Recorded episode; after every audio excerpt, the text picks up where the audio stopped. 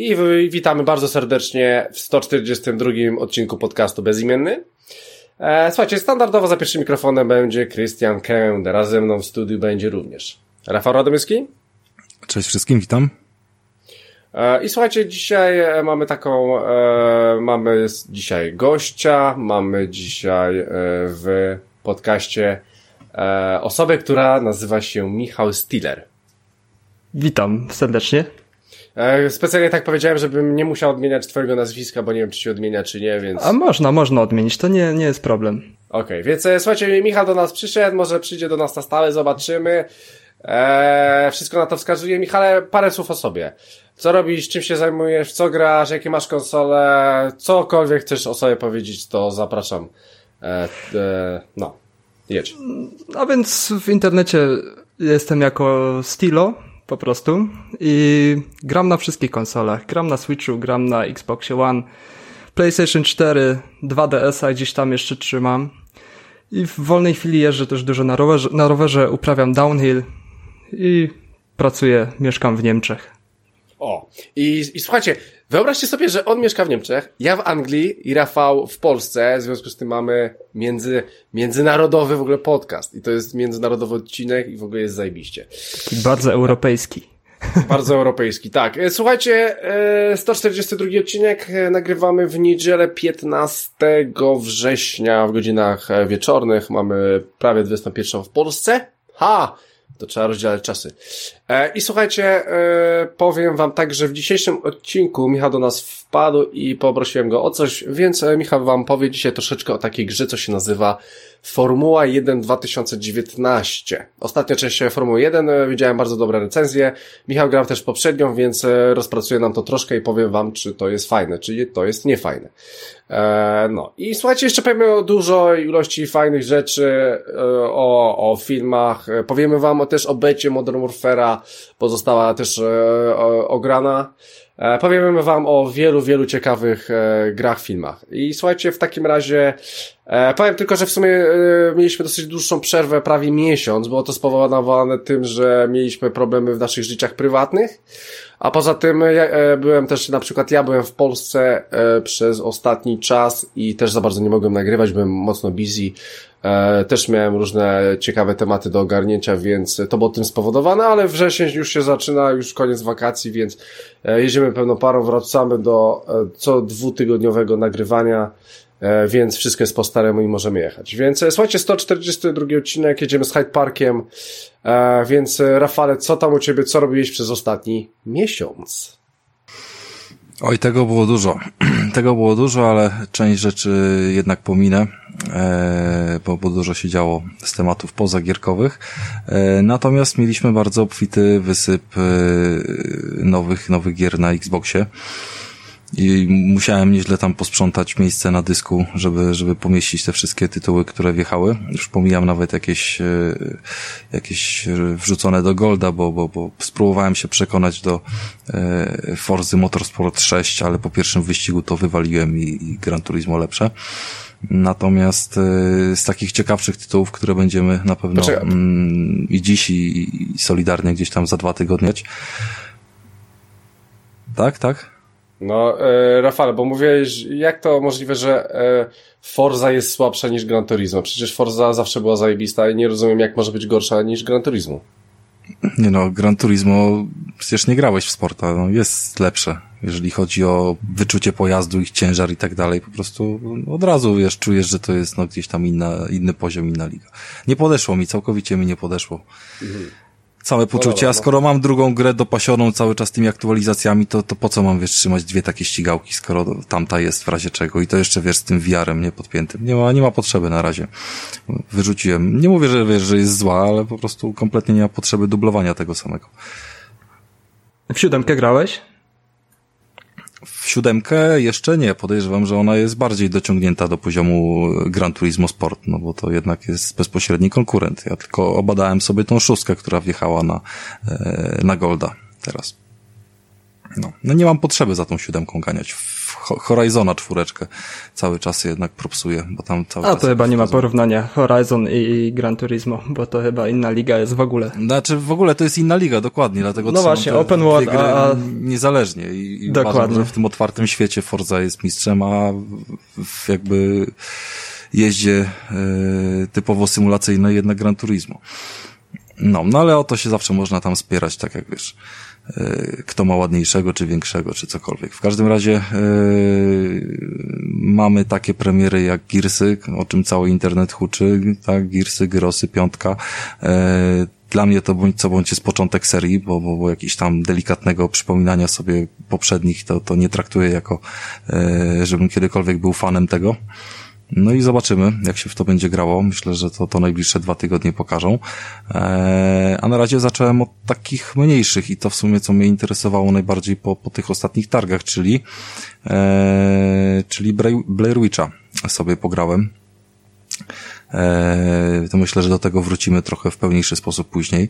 No i w sumie sporo jeszcze innych takich gierek odpalałem, żeby trochę coś tam sobie e, popatrzeć. E, jakiegoś Rajma sobie pograłem, bo to jest taka fajna, kolorowa gierka, która powiedzmy, że daje, wiesz, e, no dobre poczucie gdzieś tam nastroju kolorystycznie, wiesz, ten cały świat fajnie promieniuje i, i sobie tam kilka wieczorów przy tym spędziłem. Pograłem sobie w Metro, wreszcie i to to starsze najpierw, żeby poczuć ten klimat tych tuneli, zanim wejdę w ten, ten wiesz, pociąg, który teraz podróżuje, więc też chcę się trochę, wiesz, ponadrabiać takich historii. W co ja tam jeszcze grałem? W Wormsy grałem. Takie różne, wiesz, zbieranina różnych e, historii. No, I co, a... i co, e, Rafale, wszystko z Game Passa? E, te gierki wszystkie były z Game Passa. Znaczy to nie było wszystko, co grałem. Grałem jeszcze, grałem jeszcze w Metal Gear na klasiku e, i, i to przeszedłem połowę i w sumie jestem zdziwiony, jak dobrze ta gra wchodzi po 20 latach i wcale nie, nie jakoś ta grafika, wiesz, nie gryzie, wystarczy się, wiesz, gdzieś tam 15 minut przegryźć i po prostu w to grasz tak jak, wiesz, tak by to był prawdziwy tytuł, nie? Mhm. E, tym bardziej, że nie grałem sam, więc to wiesz, to nie była tylko kwestia, wiesz, mojego nostalgicznego spojrzenia, tylko, tylko dalej jakby odbiór tego był pozytywny.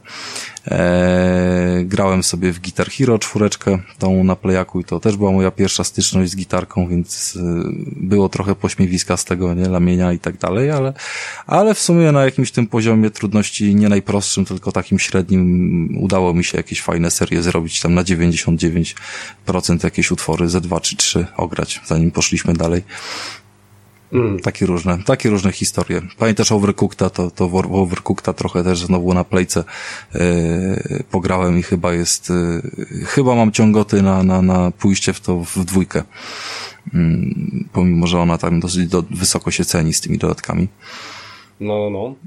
No, no i to, to tak w gruncie rzeczy tyle z tego wszystkiego, nie? Dobrego. Mhm. Czyli to wszystko, Rafale. Jeszcze, jeszcze mogę wam powiedzieć, że fajną rzecz oglądałem na Netflixie, natomiast nie traktuję tego jako serial, ani jako film, e, tylko bardziej jest to program troszkę takiej przypominający te, te, te różnego rodzaju amerykańskie konkursy ala Masterchefy czy, czy coś w tym stylu, czyli tam wiecie, mamy też poznawanie zawodników od strony ich prywatnej i tak dalej, i tak dalej. Natomiast e, to się nazywa Hyperdrive to bardzo niedawno wjechało na Netflixa. E, I całość się sprowadza do przygotowanego toru e, z przeszkodami na, na jakiejś tam starej elektrowni e, i załóżmy tam 20 czy iluś jest uczestników, e, którzy mają swoimi samochodami własnymi przygotowanymi na tę okoliczność stringowanymi w miarę doświadczonych kierowców, pomimo, że są z całkowicie różnej ligi, bo są i amatorzy i tacy, co się ścigali pół życia w czymś i, i oni po prostu mają przejeżdżać te tory. Tylko, że mm, ten tor jest zaprojektowany tak, że my się w nim idealnie potrafimy odnaleźć jako gracze, bo, bo w różnych arkadówkach powiedzmy, że podobne rzeczy spotykaliśmy, e, typu, że tam trzeba jakieś przeszkody, wiesz, e, podczas poślizgu tylnym zderzakiem zdjąć, trzeba jakieś kółko zrobić, trzeba coś, trzeba tamto, e, jakąś pochylnię powiedzmy tam odpowiednio ustawić i, i naprawdę to się przyjemnie ogląda, to wszystko jest tam nagrane w nocy, więc dużo świateł, dużo neonów i, i ogólnie w 4K to wszystko, wiesz, można oglądać, więc jakość zdjęć i ujęć jest zdecydowanie zadowalająca. Nie jest zbyt skliwie, fury też są fajne, prowadzący też nieupierdliwie, więc w gruncie rzeczy jest tego dużo, dużo tych przejazdów i w miarę to jest fajnie rozrysowane, bodajże 10 czy 12 odcinków, jakby cały sezon taki pierwszy. I to jest chyba pierwszy w ogóle jakiś motoryzacyjny show yy, tego typu, który, który mi się przyjemnie oglądało od początku do końca. Dosłownie w dwa wieczory go całego łyknąłem. Yy, I, I mówię o tym dlatego, że on faktycznie bardzo dużo czerpie z yy, różnego rodzaju gier komputerowych. Tam po prostu, wiesz, yy, wyczuwa się takie arkadówki i widać było, że wiesz, kierowcy nawet super doświadczeni mają problem po prostu z ogarnięciem pewnych rzeczy, które, e, których się nie spotyka w wyścigach, tylko są po prostu czyjąś wizją e, taką, taką typowo konkursową, nie? No, mm. więc Hyper, Hyperdrive na Netflixie zdecydowanie wam polecam, jeżeli ktoś tam motoryzacyjny jest, żeby sobie to obejrzeć. Mhm. E, dobra, więc e, to u Rafała tyle, więc e, Michale, co tam u Ciebie? No, mój ostatni miesiąc jakoś przebojowo nie przebiegł. Byłem na urlopie w Polsce dwa tygodnie w rodzinnym domu, o, gdzie o, udało mi się zobaczyć jeden serial z kategorii serial na strzała, czyli sześć odcinków po pół godziny, a tym serialem był Jak sprzedawać dragi w sieci szybko. Nie wiem, czy wam te, te nazwa coś mówi? Ten tytuł? Mam go, mam go na liście. To I, i naprawdę polecam. E, to znaczy, serial jest o chłopakach, nerdach, e, niemiecki jest to serial, o, o nerdach, którzy chcą, szukają y, możliwości zarobku y, przez internet.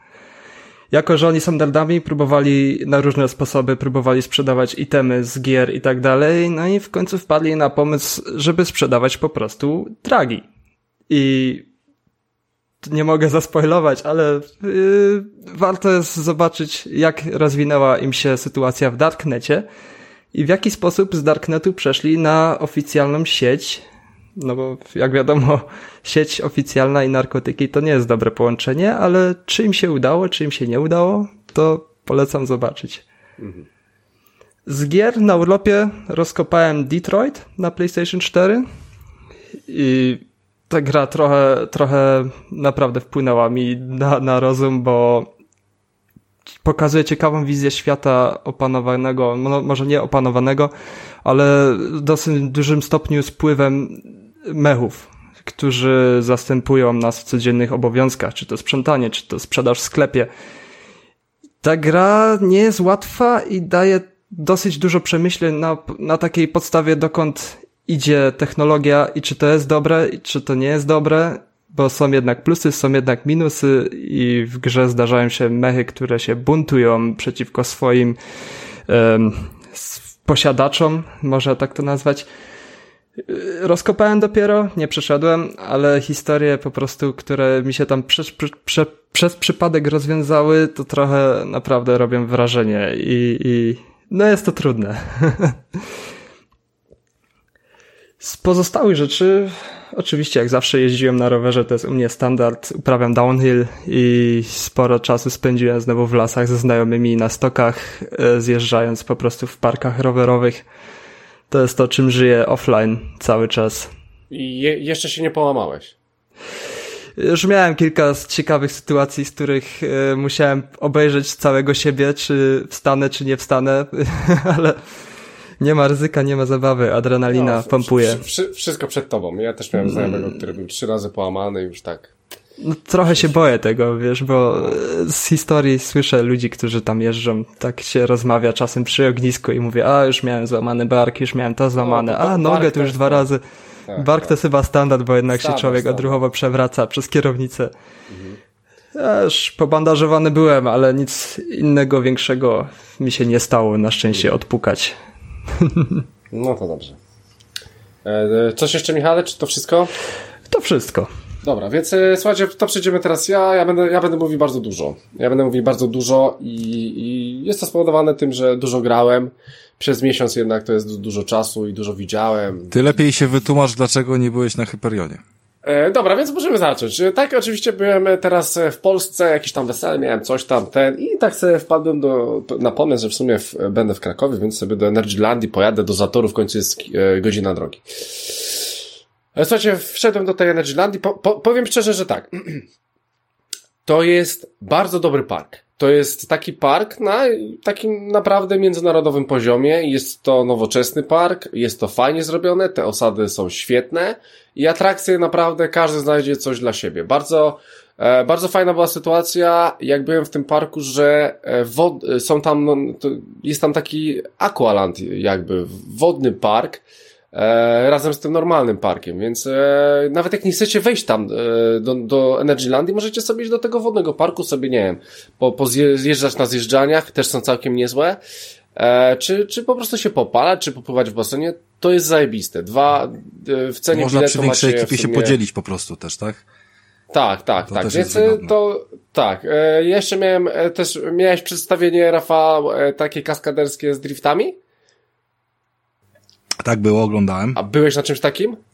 No byłem, oglądaliśmy, bo oni to co pół godziny pokazywali. No takie tam starymi BMKami tam tak. jeździli, łącznie z tym, że jakaś tam dziewczynka różową BMką się kręciła. Coś tam skakali z okien, byli jacyś goście na motorach, nakładach. Tak, no to, to Taki, taki tak, standard tak, to z tak, paleniem tak. gumy, no. Standard. W miarę im to wychodziło, No, widać przy- było, że to robią co pół godziny i mają, wiesz, w najmniejszych ruchach opatentowane te, te, wiesz. Tylko najbardziej szkoda było Tak. tych BMek, bo widać, że one po prostu już ledwo zipiały.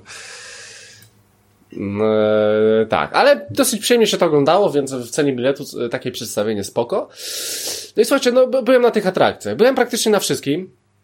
E, faktycznie nie byłem na tym e, Hyperionie, tak? To się Hy- Hyperion Tak. nazywa. E, Rafale, nie by, już ci mówię, czemu nie byłem na tym Hyperionie. Nie byłem na tym Hyperionie, żeby za rok przyjechać i sobie na nim być. Ale, ale powiem ci coś więcej. Wczoraj dzwoni do mnie moja mama i mówi, że była na Hyperionie i była na Zadrze. I powiedziała mi, że Zadra jest lepsza niż Hyperion. Więc, Rafale, ty też będziesz miał co robić? Idź na Zadrę, ja na Zadrze byłem. Słuchajcie, e, to jest ten najwyższy niby rollercoaster drewniany na świecie. Okazuje się, że on nie jest do końca drewniany, to jest taka jakby, e, jakby to powiedzieć, e, e, o Boże, są to jest, hy, hybryda, czyli jest połączenie metalu i drewna i to i w tej dziedzinie jest najwyższy na świecie. Suma summarum, jest naprawdę wysoka. E, I zajebiście było to zrobione, bo pierwszy raz spotkałem się z takim zabezpieczeniem e, w kolejce, w wagoniku. Pewnie na Hyperionie, Rafale, miałeś to samo. To są nowe kolejki, więc mają e, nowe troszeczkę zabezpieczenia i troszeczkę to inaczej wygląda, że nie zakładacie nic przez siebie nad głową i nie macie zabezpieczenia nad głową, tylko macie na same nogi, Tak. ale tak, że łydki was blokują i nogi wam blokują. Nie, W łydki sensie, nie że- blokują. Łydki były luźno. znaczy, e, no tak, ale, ale w, w, dają ci na nogi takie zabezpieczenie na nogi, tylko na nogi, ale tak na całe nogi. I tak, nie, u nas, ty u musisz- nas Hyperion trzyma tylko i wyłącznie, bo ty nie byłeś na nim, Hyperion trzyma cię tylko i wyłącznie No za, e, za biodra. To widzisz, to na zadrze jest jeszcze inne zabezpieczenie, że to tak jakby łydki musisz jeszcze włożyć do, do, do czegoś i swoje nogi. E, w sensie to, co masz e, w okolicach, nie wiem, e, e, jajec No dokładnie, tak? Więc, bo, więc na Hyperionie w ogóle masz- masz tak, że jak siedzą cztery osoby w rzędzie, to te dwie po No. lewej i, i po prawej, po skrajności, e, powiedzmy, że mogą sobie oprzeć e, nogi o coś.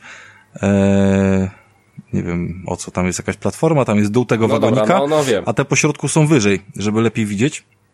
I nogi wiszą w powietrzu, chyba że mają dwa metry wzrostu. Jak mają dwa metry wzrostu, to nie mogą wejść, chyba jest do No 190. nieważne, no w każdym razie inne są te zabezpieczenia, no ale y, z recenzji twojej mamy wiemy, że Żadzga jest, Zadra jest lepsza, tak? Tak, e, tak, ale te zabezpieczenia są świetne, nie spotkałem się nigdy z czymś takim, a byłem na wielu. A, a, ale dziwne było, mia, miałeś, e, Rafale, e, za głową coś? Mogłeś oprzeć o coś głowę w, w kolejce? Nie, chyba nie Hyperionie, było. chyba pamiętasz? Nie było. No, no właśnie tutaj też nie było, co mnie to zdziwiło, bo tym bardziej, że ona jedzie też do góry nogami, bo Zadra jedzie do góry nogami. E, no, dobra, e, tak czy siak Energylandia, super, Rafa był, mówi, że zajebiste, ja byłem zajebiste. E, naprawdę polecamy, świetny park w Polsce i naprawdę tam się cały czas coś buduje, bo byłem i widzę, że tam jeszcze bu- budują od groma rzeczy, więc e, świetne. Mamy naprawdę topowy park w Europie. No, w przyszłym E, roku słuchajcie, będzie jeszcze park możemy- wodny największy w Europie, więc no to już jest plan co najmniej na dwie wycieczki na sezon. Czy- E, w tym roku ma być, słyszałem, że w tym ma być już otworzony Rafał. No ale nie nastawiałbym Pod się, że to będzie, roku. będzie gotowe, ale to nie będzie takie, wiesz, otwarcie, tym bardziej, że tam będą Aha. otwarte, wiesz, tereny i zamknięte, więc no to tego nie traktuj, że tutaj sobie popływasz w grudniu. E, tak, więc e, bardzo fajne. E, tak, tak, tak, tak. Dobra, słuchajcie, więc ja przechodzę do filmów i gier. Zacznę od filmy, mam odpalone, więc e, przejdę do filmów. Słuchajcie, pierwszy film, który obejrzałem, to jest Mirai. Słuchajcie, Mirai to jest taka bajka, nie wiem, czy oglądacie te ruchome zamki Hauru, to są e, tego typu mangi, te, takie e, w sumie anime, e, takie na, wy, na wysokim poziomie dosyć. I właśnie e, jest sobie coś takiego jak Mirai, to jest e, historia o dziecku, e, z, w sumie z perspektywy dziecka, jak, e, jak on widzi cały otaczający świat, jak rodzice mają dla niego czasu, jak rodzi mu się córka i, i nikt się tym dzieckiem nie interesuje. I to jest bardzo fajnie przedstawione, wchodzi w taki dodatkowy ekstra e, świat taki bajkowy, ble, ble, ble i bajka z zajebistym przesłaniem, zresztą jak wszystkie te zamki, e, Boże, jak wszystkie te, te japońskie właśnie tego typu filmy, jakieś jeszcze przypominam sobie jakąś księżniczkę Mono, Monouki, czy jakaś tam inna była. E, faktem jest, że to jest tego typu nowy film, nowa bajka Mirai, polecam, jak najbardziej. E, słuchajcie, poza tym obejrzałem e, Żegnaj Christopher Robin o koleżku, który, który e, zrobił tego Kubusia Puchatka. E, ta, taka dosyć ciekawa historia. E, tam tylko słabe było to, że ten, ten e, Krzysiu, tak? Krzysiu, e, którego sobie wymyślił, e, ludzie przyporządkowali, że, że to jest ten Krzysiu z bajki. A on, e, właśnie ten Christopher Robin, e, to nie był Krzysiu z bajki, ale ludzie tak sobie o nim pomyśleli i koleżka, dzieciak w sumie, miał przejebane przez tą sławę, która tam była kiedyś, ale ogólnie e, film do zapomnienia, nic specjalnego. Słuchajcie, obejrzałem Creed'a dwójkę, lubię Creed'a, lubię Rockiego, lubię te klimaty, ale powiem wam, że był bardzo słaby. O Boże, jaki on był słaby. E, myślałem, że będzie fajny, no bo tutaj e, z, będzie walczył Apollo Creed z tym, e, z z dzieckiem tego e, Rosjanina, już nie pamiętam, jak on w filmie się nazywał, e, ale jednak e, nie wyszło to Drago tak, jak powinno się być. Drago. Drago, dokładnie, tak. Drago walczy z Wiktorem Drago, właśnie sobie wszedłem teraz. E, no nie, nie, spodziewałem się, że będzie lepszy, ale, ale to był no, średni film, naprawdę średni film i troszeczkę odstawa mi, na pewno od starych e, filmów z Rokiem, ale, ale chyba nawet pierwszy Creed mi się bardziej podobał niż drugi. A byłeś na e, polityce? E, te wszystkie te wegi przecież. Byłem na polityce, tak, byłem na polityce, poczekaj, to, ale poczekaj, do, do polityki przejdę później. E, obejrzałem sobie e, kolejny film Disaster Artist. E, to jest e, film o kolesiu, bardzo fajny film, który po prostu stwierdził, że chce być aktorem, ale był strasznie chujowy, o Jezu, jaki on był strasznie chujowy, a miał od chuja hajsu, więc zrobił swój własny film, był reżyserem i głównym aktorem. I to jest e, film na faktach, on chyba dostał jakieś Oscary albo nie, ale miał różne nagrody. I powiem wam, że e, świetny. Film jest Disaster Artist jest świetny, ale wyobraźcie sobie, że faktycznie powstał, e, on zrobił ten film. I powiem wam, że ten film można obejrzeć, ten co został zrobiony przez tego typa. I podobno ten film to jest najgorszy film, jaki kiedykolwiek powstał te, w tym filmie nic nie ma sensu i ja muszę go sobie obejrzeć. Po tym filmie muszę sobie obejrzeć ten film, ale Disaster Artist jak najbardziej polecam, świetnie gra, e, świetnie gra e, w tym filmie James Franco, e, jest w ogóle bardzo dobrym aktorem, więc e, można, e, mogę go spokojnie polecić. E, przeszedłbym jeszcze do tego jednego filmu, to mogę go w sumie olać. E, dobra, e, więc zacznę od Tarantino. Byłem na pewnego razu w Hollywood. E, Tarantino, jak byłem w Polsce, to sobie obejrzałem. E, powiem wam, że e, film jak Tarantino, tak? Wydaje mi się, że gorszy niż od tych, co oglądałem ostatnio. E, szczególnie, że miałem wrażenie, że gdzieś tak w połowie ten film zaczyna się gupić i zaczyna mnie nużyć i w sumie nie ma tak e, w nim ciekawego. To nie jest ten Tarantino, co był E, zawsze w sumie jest, ale, ale tak nie do końca to jest on. Mam wrażenie, że te dialogi nie były tak zajebiste, jak zawsze są w jego filmach.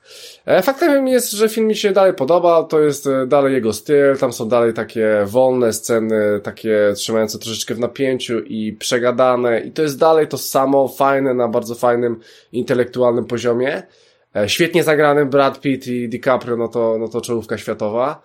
E, no i końcówka. Końcówka rozwala system, e, dzieje się tam e, grubo i to jest dosyć fajna historia właśnie o Polańskim i Charlesie Mansonie gdzieś tam w tle.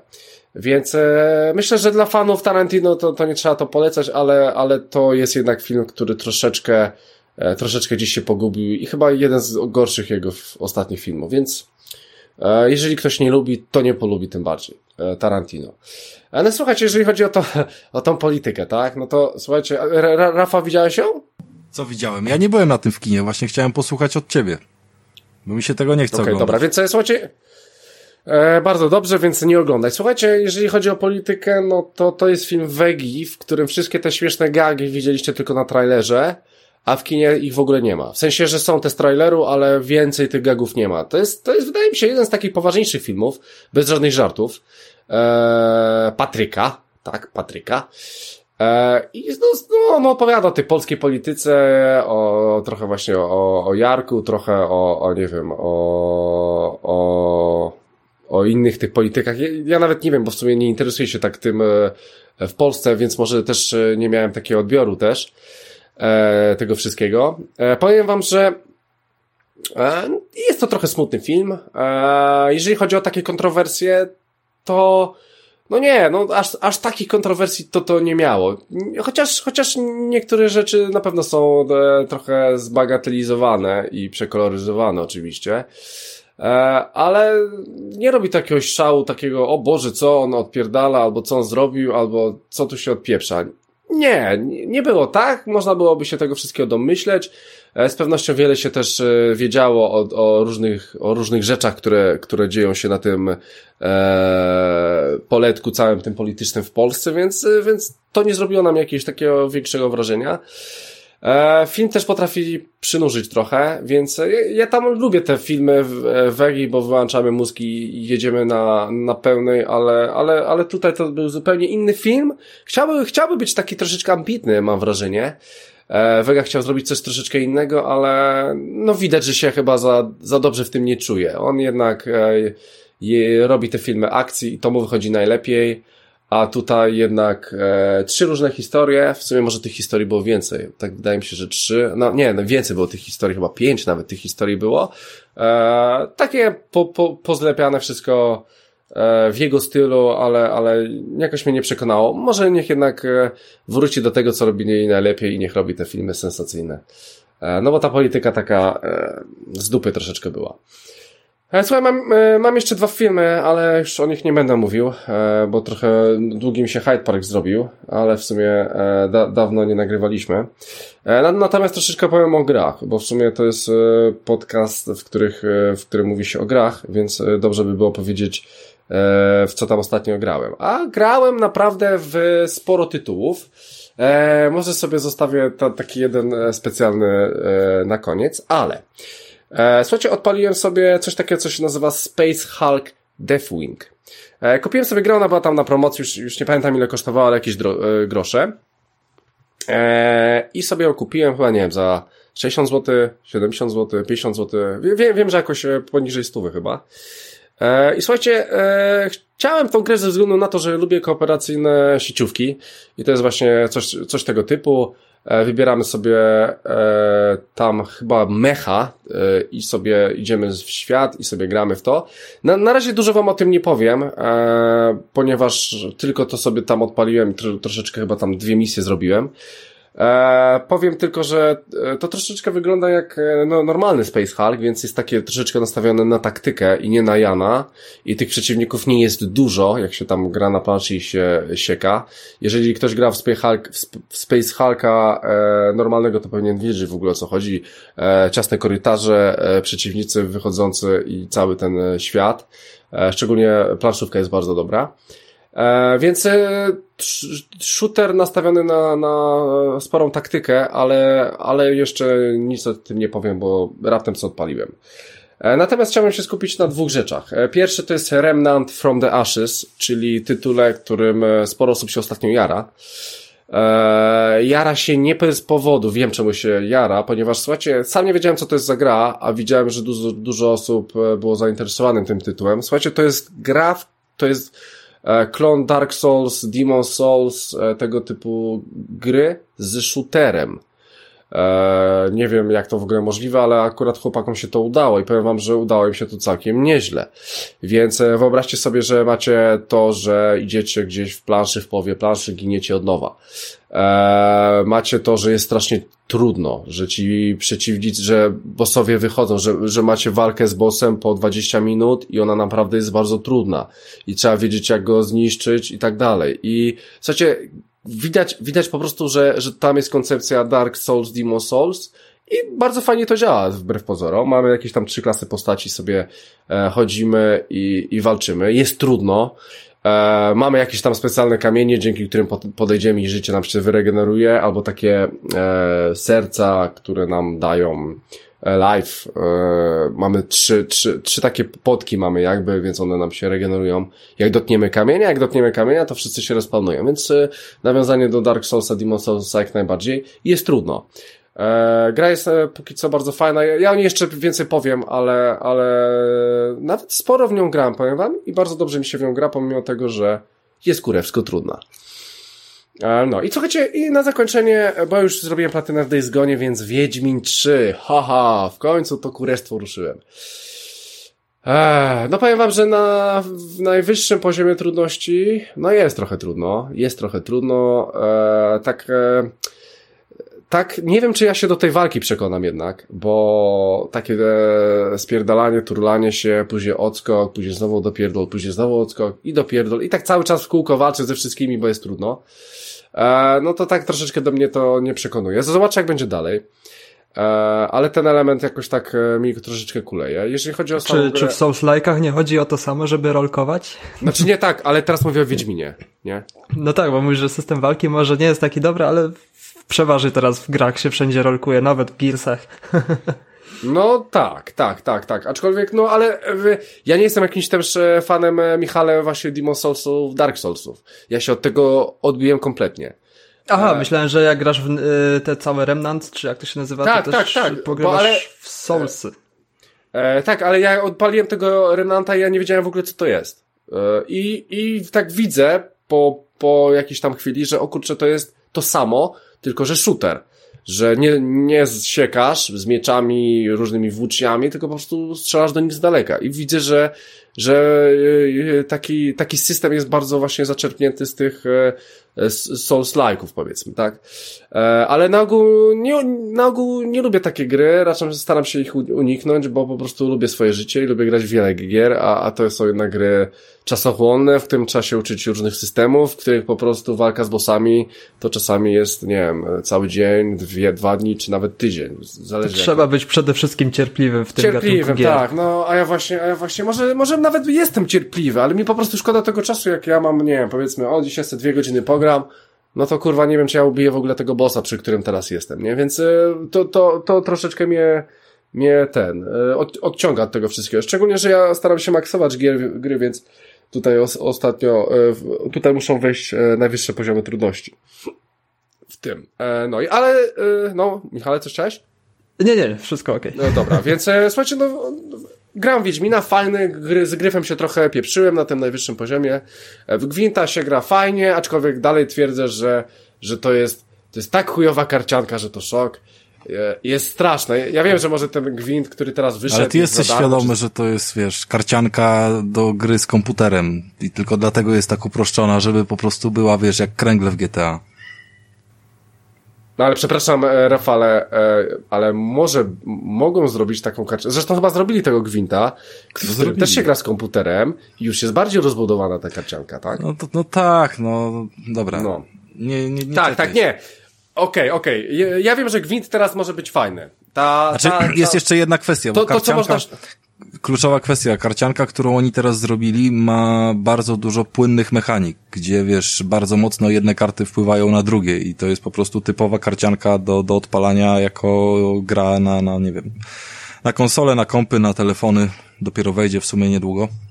No okay, a tamta, no a tamta nie zapominaj, że od samego początku była założeniem takim, że wyjdzie też talia papierowa i będzie można normalnie te same zasady wykorzystać sobie grając, wiesz, twarzą w twarz i, i one się wtedy sprawdzają. Ja rozumiem, Rafale, tylko mechanika tego gwinta w Wiedźminie 3 Pomimo, po, e, jestem w stanie uwierzyć, że e, normalny gwint jest bardziej rozbudowany i, i, i jest tam, i może być zajebisty, niech będzie. Ale to, co jest w Wiedźminie 3, to jest po prostu mechanika tej karcianki jest tak słaba, że wierz mi, że ja bym wymyślił lepszą karciankę. Po, po prostu. Daj mi, Czekam. daj mi, nie wiem, e, daj mi, płać mi 5000 zł miesięcznie, daj mi 3 miesiące, zrobię ci taką karciankę, że będziesz tos. No dobrze, ale Już zakładam Kickstartera. No ale, to ja ci- to ja ci słuchajcie, nie, bo to przypomnę- jest prosta mechanika, ale to jest, to ja ci to jest przypomnę papier, tylko- nożyce, kamień, dzisiaj w to gram, wiem o dzisiaj w to gram i, i jeżeli, w ogóle tak, w, e, czekaj, bo jest tak, przegrywam pierwszą e, rundę, tak, i koleżka ma dwie karty. No to on przegrywa drugą i przegrywa trzecią. No kurwa, no to walczymy tylko w tej pierwszej rundzie. I, znaczy, to jest tak proste, to jest tak proste, Rafał. Ale to też że- musisz mieć na uwadze, że ty jesteś na początku gry. Ty jeszcze dużo nie przeszedłeś, a masz potem takich No przeciwników, dobrze, albo okej. masz turniej Gwinta na przykład cały, gdzie naprawdę jest kurewsko ciężko wygrać. Tak, ja rozumiem, ale w tej, w ta mechanika jest po prostu taka prosta. O to mi chodzi. No nie do końca, Dobra, bo na e, razie, nie, na razie nie grasz wszystkimi taliami i tak dalej. No dobra, nieważne. No dobra, dobra, dobra, okej. Ale okej, faktem, okej, jest, ale, ale... faktem jest, że ty mówisz dajcie mi 5 tysięcy i 3 miesiące na myślenie, a przypominam ci, że y, utworzenie w ogóle mechaniki Gwinta, bo tam miały być, wiesz, y, ala GTA, rzucanie jakimiś tam y, nożami do ściany czy coś w tym stylu, bo nie było budżetu na to, żeby zrobić gierkę i chłopaki No. poszli po prostu w weekend y, i w weekend ją napisali.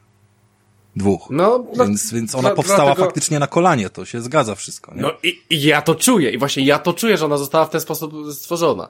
Czuję, ale też jak, patrzysz jak przez pryzmat, ale też patrzysz, ale też patrzysz przez pryzmat Przez karcianek, jako ogólnie które karcianek. gram, z którymi mam do grasz, czynienia, Rafale. A tutaj to jest Tak, tylko wypełniasz. dużo. I pokaż mi takie wypełniacze No. w innych grach, które są na tyle zaawansowane, że faktycznie jednak można w nie pograć dla kogoś, kto nie grał w karcianki. O to mi chodzi. No słuchaj, znaczy, no dobra, no. Bo to wiesz, bo- w bo patrzysz na to w ten sposób, W Red Deadzie masz, No, w Red Deadzie masz pokera, albo jakieś inne gówno. no to Teraz poker, pokera wszyscy pokera. mają. No pokera, wiesz, w- w 10 lat temu było w różnych grach poker, nie? To pokera już zasady są wymyślone. Od, odtworzyć je to nie jest jakiś tam, wiesz... Słuchaj, jako dodatek do gry spoko, ale jako coś oddzielnego to jest, to jest za zbyt płytka mechanika, żeby cokolwiek z tym robić. Ja w ogóle jestem ciekaw tego Gwinta. Ja, ja, ja może po tym Wiedźminie, jak go skończę, ciekawe czy go skończę w ogóle, a na razie idzie, e, odpalę sobie tego Gwinta, tego Gwinta, co jest pełnoprawną grą. I ja jestem ciekaw, czy ta, czy, czy tam faktycznie tam jest dużo wartości dodanej i, i czy to ma w ogóle sens.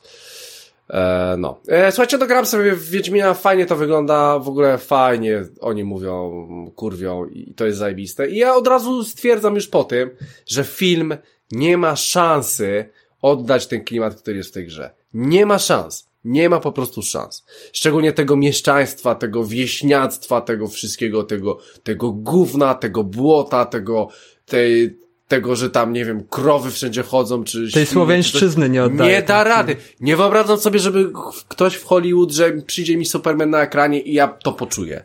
Nie, to, to będzie zupełnie inny serial. Nie mówię, że to będzie coś złego, ale to, to nie będzie wiesiek. To, to, to jest... A wiesz, że się pojawił e, trailer ten e, Netflixowego Wiedźmina, w sumie go oglądałem jakoś dzisiaj chyba, e, No, no, do no. którego poszli do Michała Żebrowskiego, polscy fani i A, poprosili, tak, żeby podłożył, tak. wiesz, głos i naprawdę fajnie to wyszło, powiem ci, z, e, wiesz, z przeczytaniem tutaj. No oczywiście Rozenek No, no. pozamiatał, ale to, e, to się tam może jemu najlepiej, najlepiej teraz nie zawracać za bardzo głowy po tych problemach zdrowotnych. Natomiast Żebrowski też w miarę się postarał. Ja nie mogę się oprzeć wrażeniu i w sumie też dzisiaj oglądając ten trailer to powiedziałem, że no czuć po prostu zewsząd, że to było tak, ej dobra, oni tak odjebali z tą grą o Tron w tym HBO, weźcie, weźcie, znajdźcie jakąś inną dobrą książkę i my coś odpierdolimy naszego i, i po prostu widać, wiesz, klisze takie, kurde, ściągnięte z tych e, klimatów, żeby się kojarzyły, wiesz, z grą o Tron, a, a, a nie właśnie ze słowiańskim wieśkiem. Tak, tak przynajmniej ja właśnie- to odbieram. Tak, gra o i Tron, właśnie gra dlatego, o Tron tylko z Geraltem, no.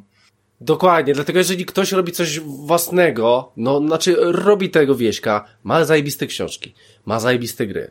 I powinien to, to dopasować, właśnie oddać ten klimat tego, a nie wzorować się, nie wiem, na grze o tron. No fakt faktem, bardzo dobrym serialu, ale mimo wszystko Wiesiek ma mieć swój charakter, a czy ja czuję, że w tym serialu tego nie będzie. No właśnie, chciałem też nawiązać do tego trailera, że właśnie też go widziałem i, i, i w, w końcu zacząłem grać Wiedźmina i zauważam, czym się wszyscy jarają. Ale tego nie ma szans być w ogóle, tego, tego nie ma szans być w ogóle w tym serialu. Pomimo tego, że on może być dobry, ten serial. Nie mówię, że nie będzie, ale nie da rady. Nie wiem, czy to dobrze, czy niedobrze, czas pokaże, zobaczymy, wyjdzie, obejrzymy. Ale, ale te, tego klimatu się nie da oddać, to, to, to w ogóle by było trudne. Może gdyby to było robione w Polsce, to może było inaczej. Ale akurat nie było. No, więc słuchajcie, Wiesiek We, Wega to fajny... powinien nakręcić, co? No, ale to by było kurew. Ciekawe, jak to by to wszystko grał. E, tak, e, słuchajcie, w, Ci sami co wszystkie jego grał. filmy, słuchaj, to, to ja, już wiem, ja już wiem, kto by grał Krasnoluda. O, e, bardzo możliwe. E, słuchajcie, więc e, Wiesiek jak najbardziej będę w to grał, zanurzyłem się w tym świecie, e, biorę go do siebie, idę po Ciri, zobaczymy co tam będzie dalej. Jestem w sumie w miarę na początku, e, ale, ale fajny, e, daję to radę. E, I słuchajcie, to było na tyle. Koniec mego Hyde Parka po takim czasie. Jeszcze miałem w ogóle dwa filmy, ale na razie je oleję. Może powiem je za, o nich za dwa tygodnie. Słuchajcie, przechodzimy do wiadomości i teraz do wiadomości ze świata i teraz może pierwszą rzeczą, żeby to was tak trochę rozruszać, to, bo ja teraz dużo powiedziałem, więc teraz troszeczkę wy popowiadajcie, co myślicie o tym, że Spider-Man odchodzi z Marvela? Chujowo. Jak barszcz. Już masz? Nagrałeś? No dobra, ale to, ale to tylko tyle chujowo jak barsz? Co? Znaczy słuchaj, no a... będzie trzecia część, tylko nie będzie w MCU. Mm, no a, a czy to coś zmienia w takim razie? W tym momencie, biorąc pod uwagę, że tam jest cała saga niejako zamknięta yy, i kompletnie nie wiadomo, jak dalsze będą wyglądały losy Avengersów, a tylko będą te poszczególne filmy, wśród których będą, wiesz, yy, prequele, wdowy i tak dalej, i tak dalej, to w gruncie rzeczy w dupie tego Spidermana mamy, bo jego równie dobrze mogłoby teraz nie być przez parę innych filmów. Bardziej chodzi o to, że nie będzie, znaczy będzie on musiał tworzyć całkowicie oddzielną historię, a nie będą mogli tego poprzeplatać. A tak to zawsze fajne były wrzutki takie, wiesz, y, łączące go z Marvelem. A to jakiś się pojawił ten aktor, a to tamten, a to wiesz, yy, wspomnienia Starka i, i, pytanie, jak tutaj się, wiesz, yy, te licencje yy, rozciągną, bo to dosyć ważny był element, że, yy, że on był, wiesz, takim wychowankiem, synkiem przybranym tego, wiesz, e, Tonego, nie? I, mhm. i jakoś tam się tu, tu wspominali, tu odnosili pytanie, czy to nie zostanie całkowicie wycięte. Oni sobie zrobią dalej fajną historię w Nowym Jorku i Spider-Man jest na tyle niezależną, jakby, wiesz, postacią, że, że mogą tam go kręcić i kręcić jeszcze latami i cieszy mnie to, że obronili jakoś tą trzecią część i że dalej chcą jakby, wiesz, kontynuować i zrobić tą trylogię albo i więcej, a nie, że to jest kolejny, wiesz, udupiony po dwóch częściach częściach, tak jak było z tym poprzednim Amazingiem, nie? Mhm. E, tak. I, I, z tego, z tego Tylko, się cieszę. No. Natomiast, no. no, wycięcie się, znaczy, z drugiej strony się cieszę, że Disneyowi się ktoś jeszcze stawia. O tak to ujmę. No bo, bo, to, bo to też jest ważne chyba w tym wszystkim, żeby jest, powiedzieć jest, jest, jest. Jest. Eee, w ogóle, ale, ale tak z drugiej strony, wiesz co, Rafał, eee, ja ogólnie mam wyjebane na to, czy on jest, czy nie jest, tak? Eee, mówi się, że to Disney chciał po prostu za dużo, eee, a, a Sony się na to nie zgodziło i ma na nich wyjebane, w sumie dobrze. Eee, ale powiem Ci, że to otwiera też drugą furtkę, bo zobacz, że masz tego Venoma, tak? To jest film Sony. Masz Spidermana, E, to też jest, to, to jest już ogólnie w sumie, w sumie to jest Sony. No mogą to e, połączyć, mogą jeszcze, no, mogą to połączyć. Mogą, pewnie, na pewno, pewnie wcześniej czy później na pewno to połączą. Eee, mogą jeszcze robić coś w tym uniwersum i, i wziąć sobie jakiegoś innego charaktera, chociaż to, to uniwersum nie jest jakieś nie wiadomo jak duże. Eee, ale pewnie ktoś by się tam jeszcze z jakiś tam Octopus, albo jakiś ten, albo jakiś Green Goblin, albo jakiś inny pedał. No nie wiem, ktoś by się pewnie znalazł chociaż to musiała być ciekawa postać. E, myślę, że to otwiera jakąś tam furtkę troszeczkę na coś innego, więc nie wiem, no dla mnie to dobrze, może masz rację, dobrze, że ktoś jeszcze się temu Disneyowi stawia, bo, bo po prostu e, no Disney robi to, co chce w sumie. E, nie, nie wiem, czy wiesz, wiecie, ale jeszcze było ostatnio w Holandii. W tym tygodniu można było już testować tą nową platformę Disney+. Plus w Holandii i w Stanach, e, a w Europie właśnie tylko w Holandii. E, tak myślałem, żeby sobie VPN-a stworzyć i, znaczy VPN-a odpalić na Holandię, zalogować się i zobaczyć, bo to, bo to jest, chyba ca cały czas w ogóle można to testować, chyba. Nie wiem, czy to nie jest przez cały miesiąc. E, więc e, możecie sobie zobaczyć, e, zróbcie sobie VPN-a na Holandię, jak macie programy i sobie zobaczcie, mo, możecie za darmo przetestować ten. Chociaż nie wiem, czy nie będzie chciał karty z Holandii. No ale, ale i wiem, że coś takiego jest, wiem, że ludzie już to testują. Na razie ogólnie jest bieda w, w tym, w tej usłudze. Nie ma tam zbyt dużo rzeczy. No ale zobaczymy, jak będzie. To tak, to chciałem powiedzieć. Słuchajcie, jeszcze jedną rzecz chciałem powiedzieć o iPhone 11 Pro. Czy widzieliście w ogóle, jak to kurwa wygląda? Ja już widziałem wszystkie memy, które powstały po, po pokazaniu, jak to wygląda z tymi trzema aparatami. Łącznie z tym, jak Redzi od razu wrzucili swoją wrzutę. Widzieliście, nie, nie. co CDEP zajechał? Eee, wrzucili... A tego nie widziałem. No to widzisz, to nie wszystkie memy. Eee, CDEP wrzucił, przypomniał swój pierwszy trailer, e, teaser w zasadzie, taki krótki, e, sprzed czterech lat e, Cyberpunka. E, w którym była taka scena, jak e, jedna taka zmodyfikowana mm, panienka klęczy, wszystko w zwolnionym tempie się dzieje, ona ma tam jakieś noże z ręki wystające i, i tam dopiero co zabiła parę osób, jacyś tam policjanci w nią strzelają i za nią staje taki koks, który mierzy jej klęczącej z broni w głowę i on ma takie charakterystyczne okulary, mm, które właśnie wyglądają jak te aparaty z iPhone'ów, że na jednym, na drugim oku ma po prostu takie trzy e, okulary. I to, to, to się nijak ma do tego, co nam wiesz teraz pokazali, ale faktycznie to był taki, mm, taki teaser i oni po prostu cztery lata temu zaprezentowali coś, co twierdzą, że teraz od razu puścili to gdzieś chyba na, na tych, na Twitterach, jak tylko wiesz, była prezentacja tego iPhone. No a a co ogólnie myślicie o wyglądzie tego? No znaczy, no bo, wiesz co, ja ci no, od razu powiem, to, to, nie ma, to nie ma, Krystian, żadnego znaczenia. Z dupy wyglądają też słuchawki od nich, które wyglądają jak, kurde, plemniki, wiesz, zwisające z uszu i wszyscy w nich popierdalają, nie? Y, z to dupy fakt. wygląda jeszcze mnóstwo innych rzeczy, na przykład, wiesz, jakieś tam y, wycinanie jacka jest z dupy, tak? I mnóstwo rzeczy, które Apple wprowadza jest z dupy, a ludzie po prostu z tym popierdalają jak idioci. I teraz będzie właśnie faza, bo to będzie jedyny tak brzydki telefon, ale od razu będzie widać, że jest iPhone, bo już wszystkie inne mają tych aparatów napchanych z tyłu, to już nie ma znaczenia. I tylko jeden będzie taki charakterystyczny. Nocze kurwa są brzydkie no. jak świat, ale wszyscy po prostu kurwa zaczęli robić te nocze nawet jak nie były potrzebne bo po prostu się mhm. wyróżniały. Nawet były aplikacje, kurwa, na Androida, które na zwykłym ekranie ci uruchamiały nocza, żeby po prostu było to widać. No więc tutaj, wiesz, yy, nie zabraknie takich. Oczywiście, że ludzie się śmieją z tego, oczywiście, że takie są opinie, a, a tłum i tak kupi, a one są i znowu droższe i yy, mniej sprzedają iPhone'ów, więc one będą droższe, tak? Bo jeżeli sprzedaż ilościowa spada, to przecież oni nie mogą zysków sobie, wiesz, obciąć. Więc już masz ceny, wiesz, e... yy, po 7 koła, nie? Ale zwykle jest tak, że jest najpierw hejt, o, to tysiąc euro, tysiąc dolarów i tak dalej, a później nagle każdy ma. No i, no i właśnie chciałem się też zatrzymać przy cenie. E, widzieliście w ogóle ceny tego nowego telefonu? Ja w ogóle chcę wam powiedzieć, że widziałem taki, takie zdjęcie, że po prawej stał e, nowy iMac za 1900, powiedzmy, 1900-200 dolarów. A po lewej stronie najnowszy iPhone 11 Pro 1900 z najwyższą opcją. Czy 19200? Nie, 1900, e, sorry, 1920 dolarów. Prawie 2000 dolarów, no. E, to był iMac. I po, le po lewej stronie stał ten iPhone 11 Pro, największy, 512 giga, za 1999 dolarów. I okay. koleżka się zastanawiał, hmm, kupić laptopa czy telefon? No, masakra, jak ten telefon będzie kurwa drogi. No tak, no ale idziesz do sklepu i też możesz kupić sobie yy, wszystkie flagowce kosztują powiedzmy po 3000 złotych. Nie licząc tam Xiaomi.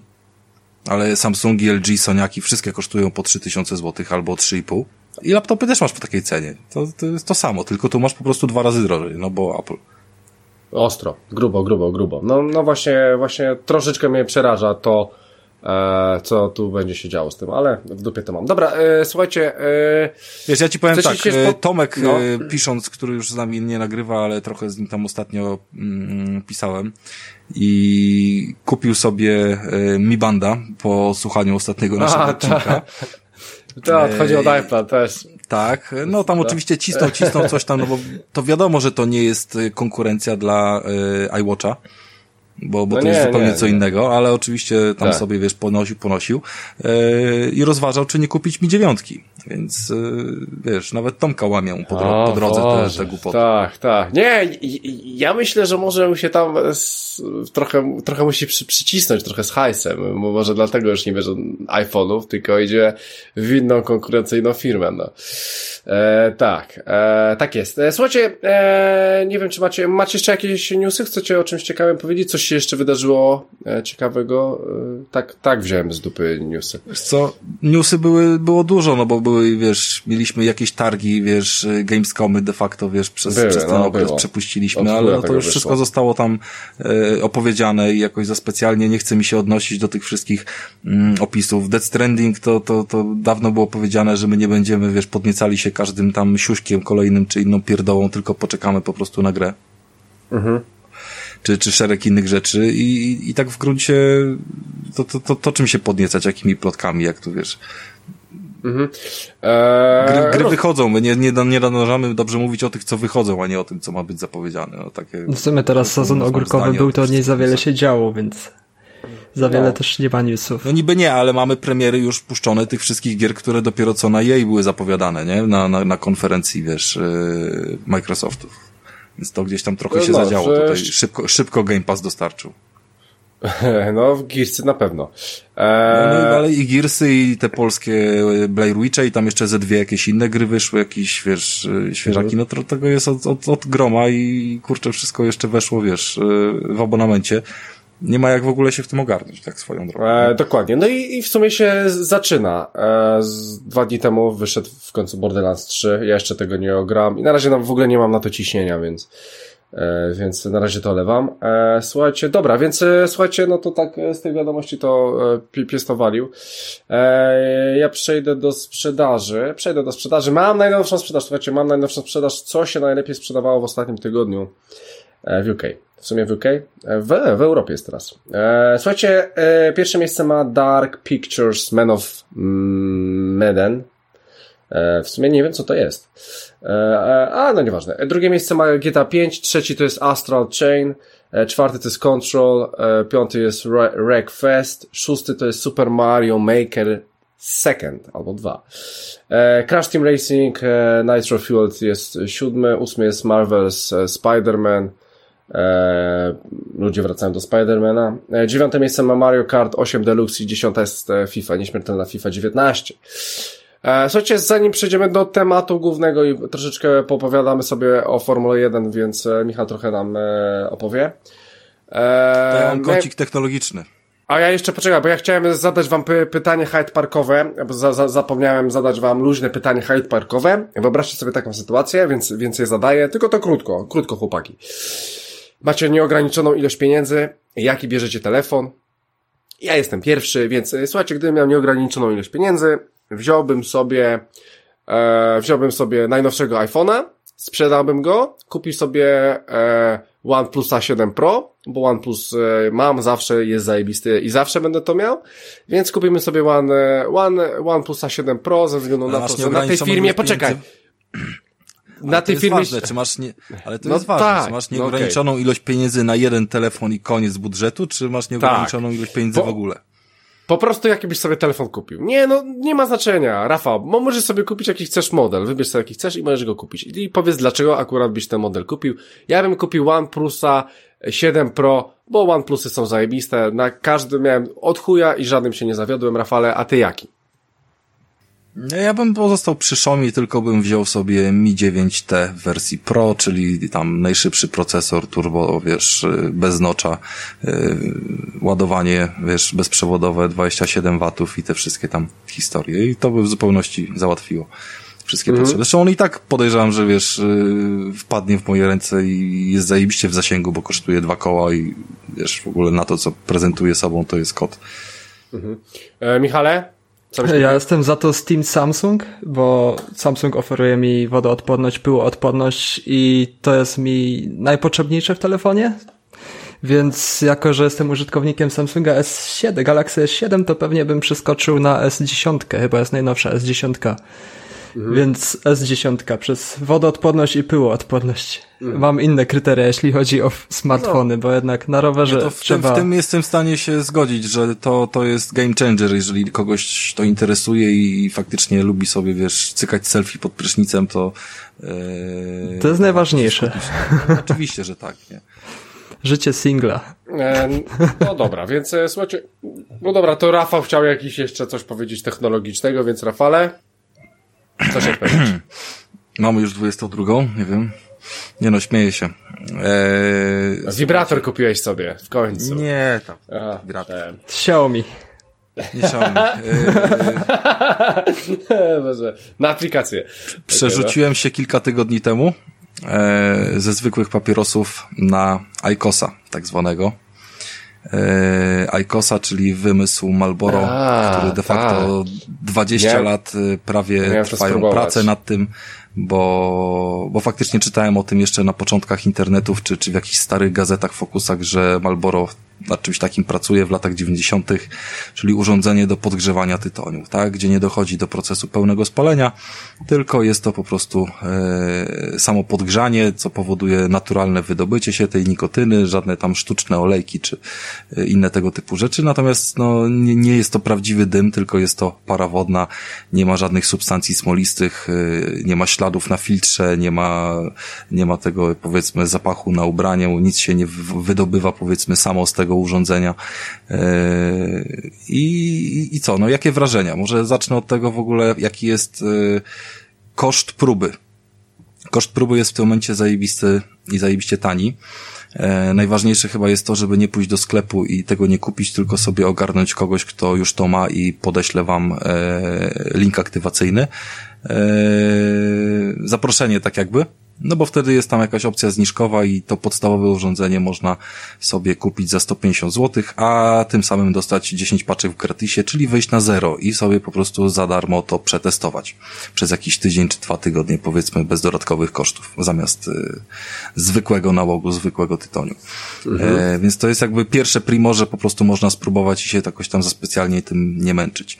E, druga opcja jest taka, że jest to upierdliwe, żeby nosić sobie większe urządzenie, powerbanka, y, raz na dwa dni gdzieś go podładować i, i powiedzmy się tam męczyć czymś więcej niż tylko zapalniczką i, wiesz, i, paczką fajek.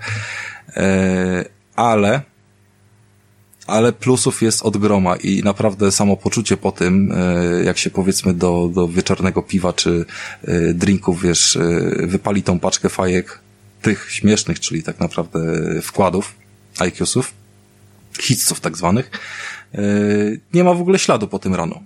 Nie ma śladu, nie ma żadnego kaca, żadnego bólu głowy, żadnej suchości w gardle, żadnej, nie wiem, innych tam przypadłości, o których nie będę mówił, żadnego kaszlu, niczego. No jak na, na kogoś, kto prawie 20 lat już, wiesz, z papierosami spędził, to jest to ogromna różnica i, i w ogóle nie mam problemu z tym, żeby się przesiąść z jednego na drugi. Jak próbowałem kiedyś na, e, na te, wiesz, olejkowe papierosy się przesiąść, to, to, to w żaden sposób nie można powiedzieć, że byłem e, zadowolony i, i wciąż były, wiesz, e, ciągoty do, do zwykłych papierosów, a Tutaj tego nie ma. Jest to naprawdę fajne urządzenie. Y, zgrabnie gdzieś tam zaprojektowane. Widać, że długo po tym pomyśleli. Y, biorąc pod uwagę kwestię funduszy, że, że można to de facto wypróbować za darmo, biorąc pod uwagę tutaj tego rodzaju zapisy, tak ktoś chce, to potem może sobie kupić urządzenie z jakiejś tam nowszej generacji, która tam dopiero co miała premierę i jest jeszcze tam tańsze, lżejsze, szybsze i zgrabniejsze, powiedzmy mniejszy ciężar w kieszeni i ogólnie wygoda użytkowania. Więc to jest trochę taka technowinka. Myślę, że bardzo jeszcze wciąż starają się bardzo, ale mało jednak rozreklamowana. Eee, ale faktycznie no z pierwszej ręki godna polecenia. To tak ode mnie. no dobra, Rafale, ale to przy tym zaciąganiu to czujesz tak jakbyś palił to normalnego papierosa? Eee, w trzech czwartych tak. W sensie biorąc pod uwagę różne elementy, bo y, czuć to samo drapanie w gardle, y, czuć to samo uderzenie nikotyny, powiedzmy, które jest tam wyczuwalne, tak, jeżeli załóżmy dłużej nie paliłeś, czy, czy coś w tym stylu. Jakby efekt jest ten sam. Mhm. Jedne czego nie ma, to nie ma tego dymu, który ci się unosi cały czas koło twarzy, który cię szczypie w oko, w nos, czy, czy, czy coś takiego. No i to jest troszeczkę inne, ale jednak bardzo zbliżone i w zupełności się pokrywa. I jakby tutaj, to też wiele osób, y, musiałem najpierw tam porozmawiać, które się też na to przesiadły i, i wszyscy byli zadowoleni, więc y, no, no też podjęliśmy próbę gdzieś tam wspólnie no. z kolegą i w sumie obydwa jesteśmy zadowoleni tak samo. Do, do dobra, a powiedz mi jeszcze taką rzecz, Rafale, czy ja chciałem się zapytać, zapytać. O, ja jebie. Chciałem się zapytać. E, e, e, e a, Boże, zapomniałem, wyleciała mi to z głowy. No. E, e, czekaj, czekaj, czekaj. E, to, to chciałem na końcu się zapytać, a chciałem się zapytać o coś innego. Znaczy tak, na pewno możesz, masz yy, pięć czekaj. smaków, tak jak klasycznie. A właśnie, wiem co chciałem się spytać. Poczekaj, poczekaj, dobra, na razie mi o tym nie mów. E, powiedz mi jeszcze, bo słyszałem, że to jest straszne, strasznie niesmaczne, w sensie, że ciężko się przyzwyczaić do tego smaku tego, co nie się pali ogólnie. Bo to jest to... kwestia, to jest kwestia dwóch, trzech tygodni. Ja w tym momencie nie mam żadnych Dwóch, trzech, tylko to jest od chuja, Rafał. Nie, to nie jest, to nie jest od chuja, bo na początku, znaczy to jeszcze zależy, czy palisz mentolowe, czy nie mentolowe, bo mentolowe są bardzo zbliżone do mhm. zwykłych papierosów mentolowych, a są też dwa rodzaje wkładów mentolowych. E, jeżeli chodzi o zwykłe, no to jest to inny, inny zapach, bo jest mniej intensywny, jest, no, nie, nie ma dymu, tak, więc ten nie, nie śmierdzi jakby tą spalenizną. E, jest to taki powiedzmy, że posmak, jak to ludzie mówią, siana siana czy wędzonki, nie? Coś w tym stylu, bo, bo, bo, bo to tak troszeczkę, wiesz, na początku zalatuje. Tylko, no, tak jak palaczowi nie przeszkadza zapach yy, za bardzo, wiesz, tytoniu jest z nim oswojony, tak samo ten zapach ci nie przeszkadza po chwili. Mówię, tygodnia, dwóch już, już kompletnie. Ja nie mam z tym problemów, nawet jak zapalę jakiegoś innego papierosa w międzyczasie, bo czasami tak jest, że się poczęstuję od kogoś, bo mi się, nie wiem, skończy, rozładuje, czy po prostu yy, przy okazji, to wręcz czuję, że on jest, wiesz, za intensywny, za mocny i ten zapach mi już zaczyna przeszkadzać. I o, jakby już jestem oswojony z tym smakiem w tym kontekście, A... więc to, to nie jest dużo, żeby właśnie te dwa tygodnie, to jest w sumie tak marketingowo zaplanowane, że masz te 10 czy 15 paczek w gratisie po to, żeby się po prostu siłą rzeczy wykończył i, i przez ten czas się przestawił na to. I to w niczym ci nie przeszkadza. O, dobra, ale powiedz mi też jedną rzecz, Rafale, teraz, ja widziałem, że tam po prostu wkładasz takie mniejsze papierosy jakby, nie? Tak, bo to polega na tym, że y, w tym urządzeniu masz oczywiście baterię, e, czy baterię, czy, czy raczej jakiś kondensator, który y, szybko w 5 minut powiedzmy się w tym powerbanku ładuje. Eee, wkładasz ten wkład tytoniowy, który nabija powiedzmy półtora centymetrową grzałkę właśnie w ten tytoń. Ten tytoń też nie jest zwykły, tylko jest jakoś odpowiednio obrobiony, nie wiem, nawilżony, sprasowany, mhm. po prostu inaczej niż w zwykłym papierosie, bardziej zbity. Mhm. Eee, I ta grzałka wjeżdża w ten tytoń, tak jak po prostu kawałek, wiesz, yy, cienkiego noża i się grzeje. W przeciągu 5-10 sekund jest już tak rozgrzany, że możesz, wiesz, mhm. się zaciągać, bo przestaje ci mrygać, tak. zaczyna się świecić. Tylko e, chodziło mi o to, czy ten wkład, który tam wkładasz, ten, e, te, tego papieroska, no. co tam sobie wkładasz, to to no jest... no. To, to jest to samo, jakbyś zapalił no, jednego normalnego papierosa? W sensie, że pali się tak, to tak, tak samo tak. długo? To jest, to jest taka, tak samo długo. To jak wychodzimy na papierosa ze znajomymi, to tyle samo oni palą papierosa, co, co Jachica. Mhm. To jest tam jakieś 15-20 jeszcze... zaciągnięć. I jeszcze powiedz mi jedną rzecz na końcu. Ile w takim razie kosztują e, te papierosy? Tyle samo. I... Wiesz co, one są w ogóle bez, e, bez banderoli. Mhm. Z uwagi, że nie masz tutaj tych e, klasyfikowanego tego jako normalnego tytoniu do palenia, nie podlega to pod tą ustawę i nie masz banderoli. Czyli oni sterują ceną tak, żeby to było konkurencyjnie, yy, konkurencyjne do fajek. Jak y, paczka Malboro kosztuje teraz y, w Polsce, nie wiem, chyba 16 zł, no. e, to Hitsy kosztują 14, czyli to jest cena wręcz, bym powiedział, papierosów niższej klasy, bo taniej niż jakieś, nie wiem, elemy, dajmy na to, czy, czy mhm. cokolwiek, nie? I, i e... też możesz sobie kupować e, moc tych papierosów, w sensie mocniejsze, lżejsze? E, tak, są trzy moce, jeżeli chodzi o zwykłe i dwie moce, jeżeli chodzi o mentolowe, czyli pięć ogólnie jest, jest smaków. Mhm. I jeszcze na zakończenie... Znaczy pięć, pięć mocy, no. E, Okej. Okay. I na zakończenie jeszcze mi powiesz, że wiesz, Rafale, czy Myślisz, że wrócisz do normalnego palenia, czy to już ci w, w, w zupełności wystarczy? Na stałe nie wrzucę, to mi w zupełności wystarcza. Czasami sobie sięgnę po, po zwykłego, bo w sumie nie wiem czemu, bo powiedzmy ten mi się rozładuje, albo, albo po prostu będę chciał jednego za drugim zapalić, albo gdzieś yy, chwilowo wyjść. No, przy takich momentach powiedzmy sięgałem, ale tak normalnie cały czas palę to i nie ma problemu i z uwagi, że ten zapach się nie utrzymuje, to jest większy komfort, żeby, nie wiem, czy zapalić w samochodzie, czy w domu, żeby to wiesz, powiedzmy się mm, nie unosiło, nie zostawało gdzieś tam na ubraniach, bo faktycznie ten zapach, wiesz, no jak para wodna, on nie zostaje tak jak dym. Czyli możesz mi w zupełności to polecić, Rafale, i powiedzieć, Boże Krystian, bierz to, bo jest zajebiste? No mogę, nie ma problemu. No jakbyśmy się widzieli, jakbym był, to bym ci, wiesz, namówił do tego, byś se wziął na, na zapas. Nie wiem, jak tam u was wygląda finansowanie tego, czy są te same ceny. No właśnie, właśnie i, tak dalej. muszę się to no, u nas jest bardzo, bardzo rozbudowana, wiesz, opcja yy, kupowania tego z polecenia, bo normalnie jak pójdziesz i to urządzenie tej starszej generacji, czyli to, to najbardziej powszechne będziesz chciał sobie kupić, to 270 zł kosztuje. A biorąc sobie z polecenia od kogoś, tam jest jakaś aplikacja, wiesz, do, do poleceń, do informacji, yy, to wtedy od razu spada na 150 i, i masz te 10 paczek gratis, nie? Yy, przy czym no, ilość tych paczek gratis jest uzależniona od wielu czynników, bo tam wchodzą bardzo różne promocje i w gruncie rzeczy na różnych kodach promocyjnych yy, ja łącznie 17 paczek dostałem gratis do tego urządzenia, więc tak jestem w ogóle, wiesz, yy, do przodu, nie? Jeżeli chodzi o, o same, wiesz, koszty, powiedzmy, ponoszone to. Ale no, też nie palę więcej. E, jeszcze Też nie palę więcej, nie ma, nie ma czegoś takiego, że się tym nie mogę napalić, że mm, paliłem paczkę dziennie, a teraz palę dwie paczki dziennie. Wręcz przeciwnie bym powiedział, bo yy, na zwykłych fajkach mi się potrafiłem się zapędzić do dwóch paczek dziennie, jak gdzieś tam coś była jakaś impreza, a tutaj praktycznie zawsze jest ten sam poziom. No to kurczę, bardzo mnie zainteresowałeś tym. Powiem Ci, że bardzo mnie zainteresowałeś i aczkolwiek kurczę sobie chyba przeczytam troszeczkę na ten temat. E, jeszcze powiedz, powiedz mi, na, ile Ci starcza to na jedno ładowanie? Yy, wiesz co, no mniej więcej dwa dni. Jeszcze mniej raz, więcej dwa dni. Mniej więcej dwa dni, jeżeli chodzi o całe, wiesz, yy, dwa dni, czyli dwie paczki, tak powiedzmy, na, jeżeli okay. chodzi o całego tego powerbanka, natomiast on faktycznie ma tam niby cztery diody pokazujące stan baterii yy, i pierwsze dwie schodzą bardzo długo, a, a przy dwóch, które zostały, czy nawet trzy jak zostały, to już do końca dnia tego nie donosiłem, czyli po prostu, wiesz, zaczyna szybciej yy, spadać ta bateria i już się nauczyłem, że wiesz, przy, przy dwóch kropkach to zaczynam planować, gdzie się tam podłączyć na trochę, nie?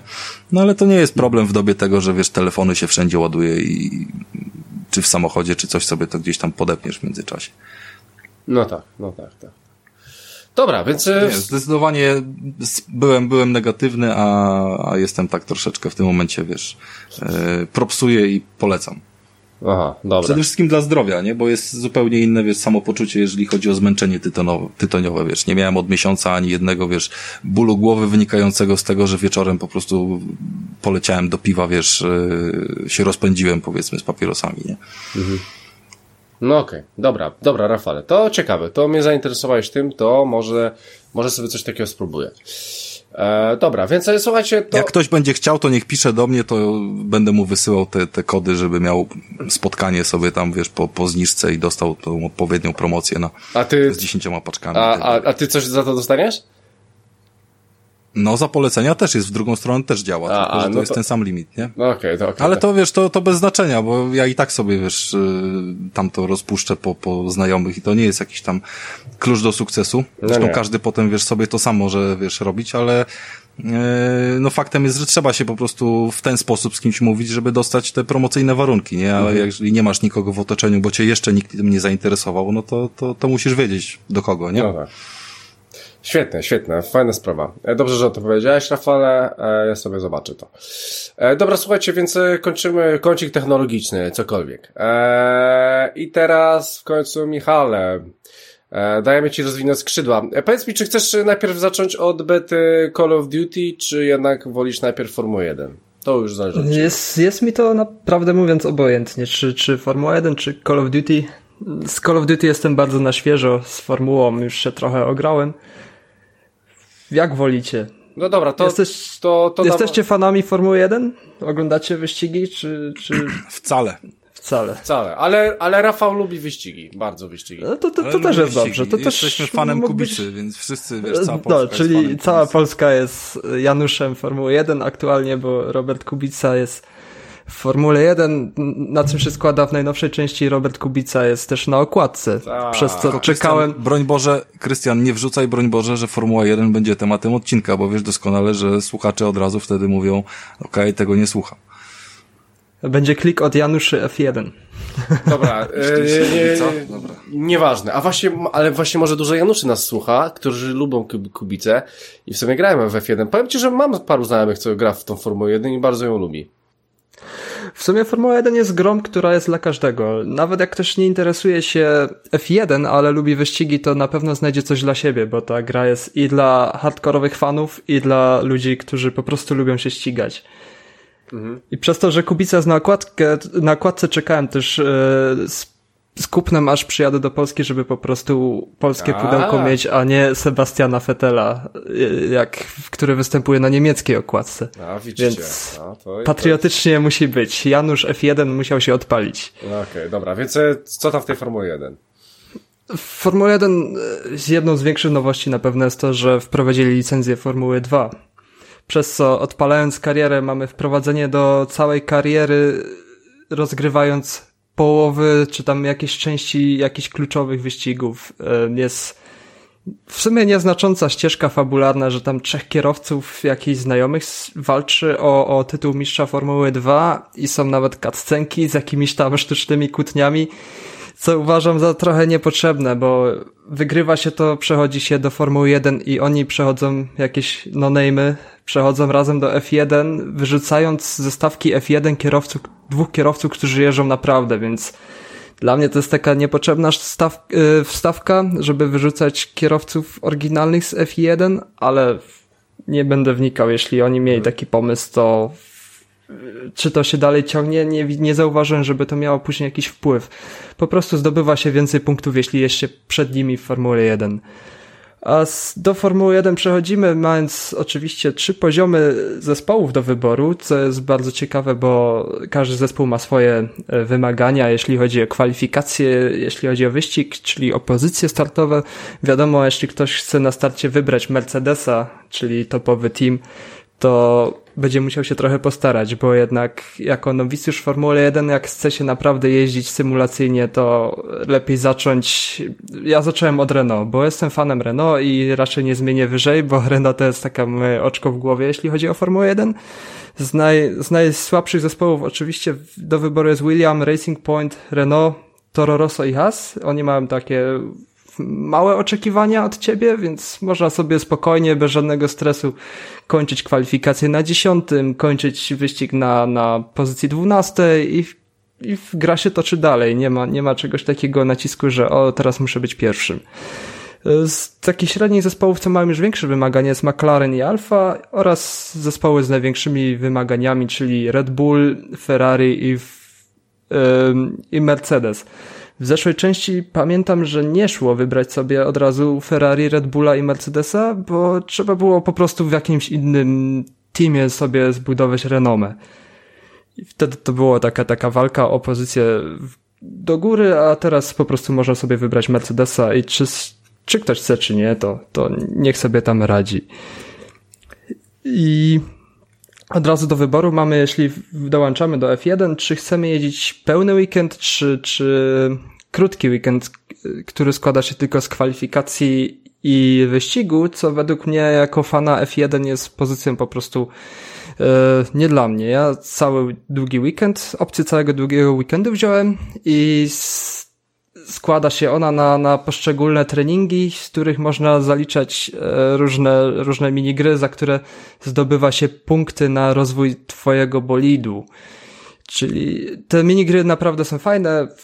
Zapoznanie z torem, przejeżdża się przez brameczki, takie, takie arcade'owe bardzo podejście, czy pomiar z użycia opon, kółka z użyciem paliwa i wtedy im lepiej się te minigry zalicza, tym więcej punktów dostaje się na rozwój bolidu i później w opcjach jest rozwój na cztery, na cztery poziomy, na wytrzymałość, na silnik, jednostkę napędowa, na aerodynamikę i jeszcze coś tam było, z czego na pewno nie korzystałem, bo jakbym skorzystał, to bym wiedział, ale stwierdziłem pewnie, że nie potrzebuję tego w swoim bolidzie. Naprawdę, formuła y, ma dla, dla każdego coś dobrego i po prostu są y, możliwości bardzo, bardzo duże, jeśli chodzi o ustawienia bolidów. Można wszystko zmieniać nachylenia, spoilerów, docisk przedni, tylni, wagę, poziom paliwa, który też może okazać się być zgubnym, co okazało mi się podczas wyścigu, gdzie na ostatnim okrążeniu, będąc pierwszym, skończyło mi się po prostu paliwo i dojechałem ósmy, doczołgałem się jakoś, więc są sytuacje losowe po prostu w formule. I grafika i dźwięk po prostu, nie wiem, Codemaster robi to dobrze jak jest deszcz, nie widać zupełnie nic i dodaje to trochę emocji do rozgrywki, kiedy wjeżdża się w zakręt i nagle przed tobą pojawia się bolid konkurencji i co tu zrobić? No, oczywiście przy wypadkach jest opcja e, cofnięcia czasu i zaczęcia podejścia na nowo, czyli standard w dzisiejszych grach wyścigowych. I podoba mi się też to, że, że warunki pogodowe są zmienne podczas wyścigu, że jesteś przygotowany ustawienia bolidu masz na suchy tor, a od połowy wyścigu zauważasz, że jedna część toru jest mokra, a druga jest sucha i trzeba po prostu już trochę opanować tę jazdę, żeby na tym, na tych slikach, gdzie na suchym jest w porządku, na mokrym jakoś przejechać. I wtedy pojawia się też opcja taktyki, czy zmiana jest na opony pośrednie, czy, czy później na deszczowe gdy ktoś tego nie ogarnia, to jest zawsze na słuchawce te, ten tak zwany inżynier wyścigowy, który pozostaje cały czas w kontakcie z kierowcą. Na PlayStation 4 odbywa się w ten sposób, że jeśli gra, gra się na głośnikach z telewizora, to dźwięk inżyniera po prostu pojawia się z tego małego głośniczka w kontrolerze, co jest, co jest dla mnie... To jest fajne, fajne. To jest, ma swoje plusy, ale czasem po prostu jest, jest mi to Fajne. za głośno. Właśnie zajebiste. Ale to, to nie można zmniejszyć sobie ten yy, dźwięk? Tak, ale na, na, na najniższym też to jest strasznie głośne i hmm. grając w nocy, no wiadomo jak się sławki podepnie to nie ma tego, ale nie, nie grałem w sobie w nocy i naprawdę mi to już wyło, trochę z tego pada. Wiadomo, ma to swoje plusy, ma też minusy, ale fajnie, że, że jest takie rozwiązanie. Daje, daje to na pewno klimatu że, że nagle ci kontroler mówi, jesteś na pozycji trzeciej, więc e, fajnie, dobrze jest też zrobić sobie klimat i wyłączyć cały chód, żeby nie było nic widać i po prostu jeździć i skupiać się na tym, co mówi inżynier wyścigowy. On podaje wszystkie informacje, kierowca za tobą jest tak daleko, przed tobą jest tak daleko, yy, zaraz zmienimy opony, o teraz daj do boksu, różne takie informacje. Oczywiście można też wyłączyć, powiedzieć inżynierowi, żeby się po prostu zamknął, za co jest osobne trofeum. Żeby po prostu powiedzieć inżynierowi wyścigu, weź, daj mi spokój. Fajnie, fajnie. To jest, no spoko. Mhm. I, i... Jeśli chodzi o dźwięk, ja w grach bardzo dużo uwagę przy, przykładam bardzo często do dźwięku, Aha. bo jednak jestem taki umuzykalniony po części, więc dźwięk w grach jest dla mnie bardzo ważny.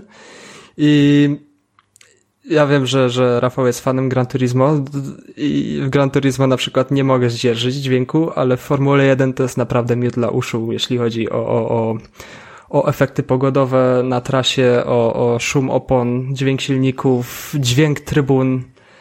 Naprawdę stoi to na wysokim poziomie. A jak tam e, model jazdy? Model jazdy, no można sobie dobrać różne ustawienia. Jeśli ktoś chce arkadowo, arcade'owo pojeździć, sobie włączyć ułatwienia, czy, czy automatyczne hamowanie, automatyczny, automatyczny gaz. Wszystkie wspomagania, co czyni grę naprawdę prostą i arcade'ową, a naprawdę model jazdy, jeśli się powyłącza te wszystkie rzeczy, ja jeżdżę z prawie połową asy z takimi, z takimi naprawdę już z ABS-em i takimi, co, na, co, co po prostu yy, się używa. Jeżdżę sobie tak nie za prosto i idzie naprawdę czasem przesadzić, wykręcić bączka i po prostu model jazdy jest tak zrobiony, że fajnie czuć bolid i się naprawdę przyjemnie jeździ. Nie jest jakiś kartonowy, nie jest jakiś za lekki znowu. Jest, myślę, że już Codemaster doprowadziło ten model jazdy w Formule 1 do perfekcji. Mhm. Pamiętam Ale jeszcze dobrze jak... zrozumiałem, że bez kierownicy jeździsz. No niestety jeżdżę na padzie i F1 stało się taką grą, po której zastanawiam się nad kupnem kierownicy. Tylko w ogóle nie jestem w temacie kierownic obeznanym. I chętnie bym sobie się spróbował na kierownicy. To już ten tytuł, który bym naprawdę ograł na kierownicy. Akurat on, on świetnie pasuje do kierownicy, nie? No właśnie, widziałem, oglądałem trochę na Twitchu streamów z F1 2019 i raczej wszyscy na kierownicach jeżdżą. Mhm. A powiedz mi w takim razie jedną rzecz, no bo chyba wyszło też coś takiego jak F1 2018 chyba, nie? Jeszcze raz? Przerwało tam e? Wy, wyszła też Formuła 1 2018.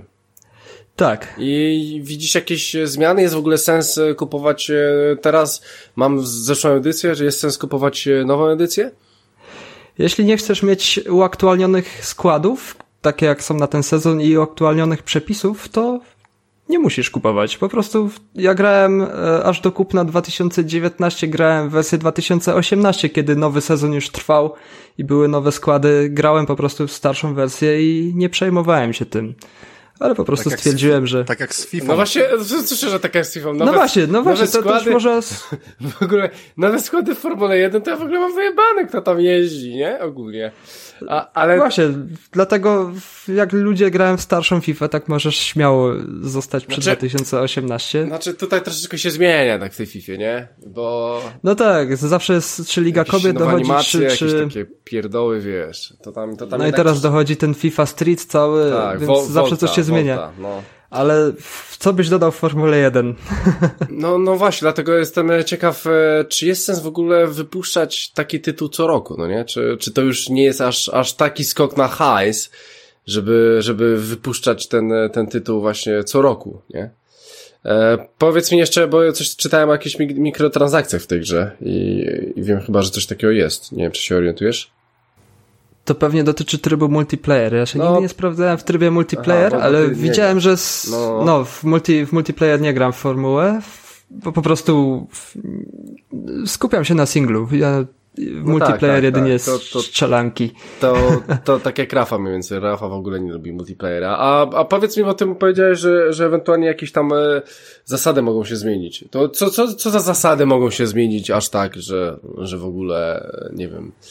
E, mógłbym pomyśleć kupić nową, nową, nową część, bo się zmieniły tak zasady, że co, co tam może się zmienić w tej formule? Aż takich diametral, e, diametralnych e, e, zmian w zasadach nie ma, bo, bo to są takie przepisy, co, co roku wchodzą jakieś inne przepisy dotyczące zmian opon i tak dalej, więc dla takiego niedzielnego gracza w F1 takie zmiany zasad są po prostu nieistotne, co tam, jakie są przepisy w wyścigach i tak dalej.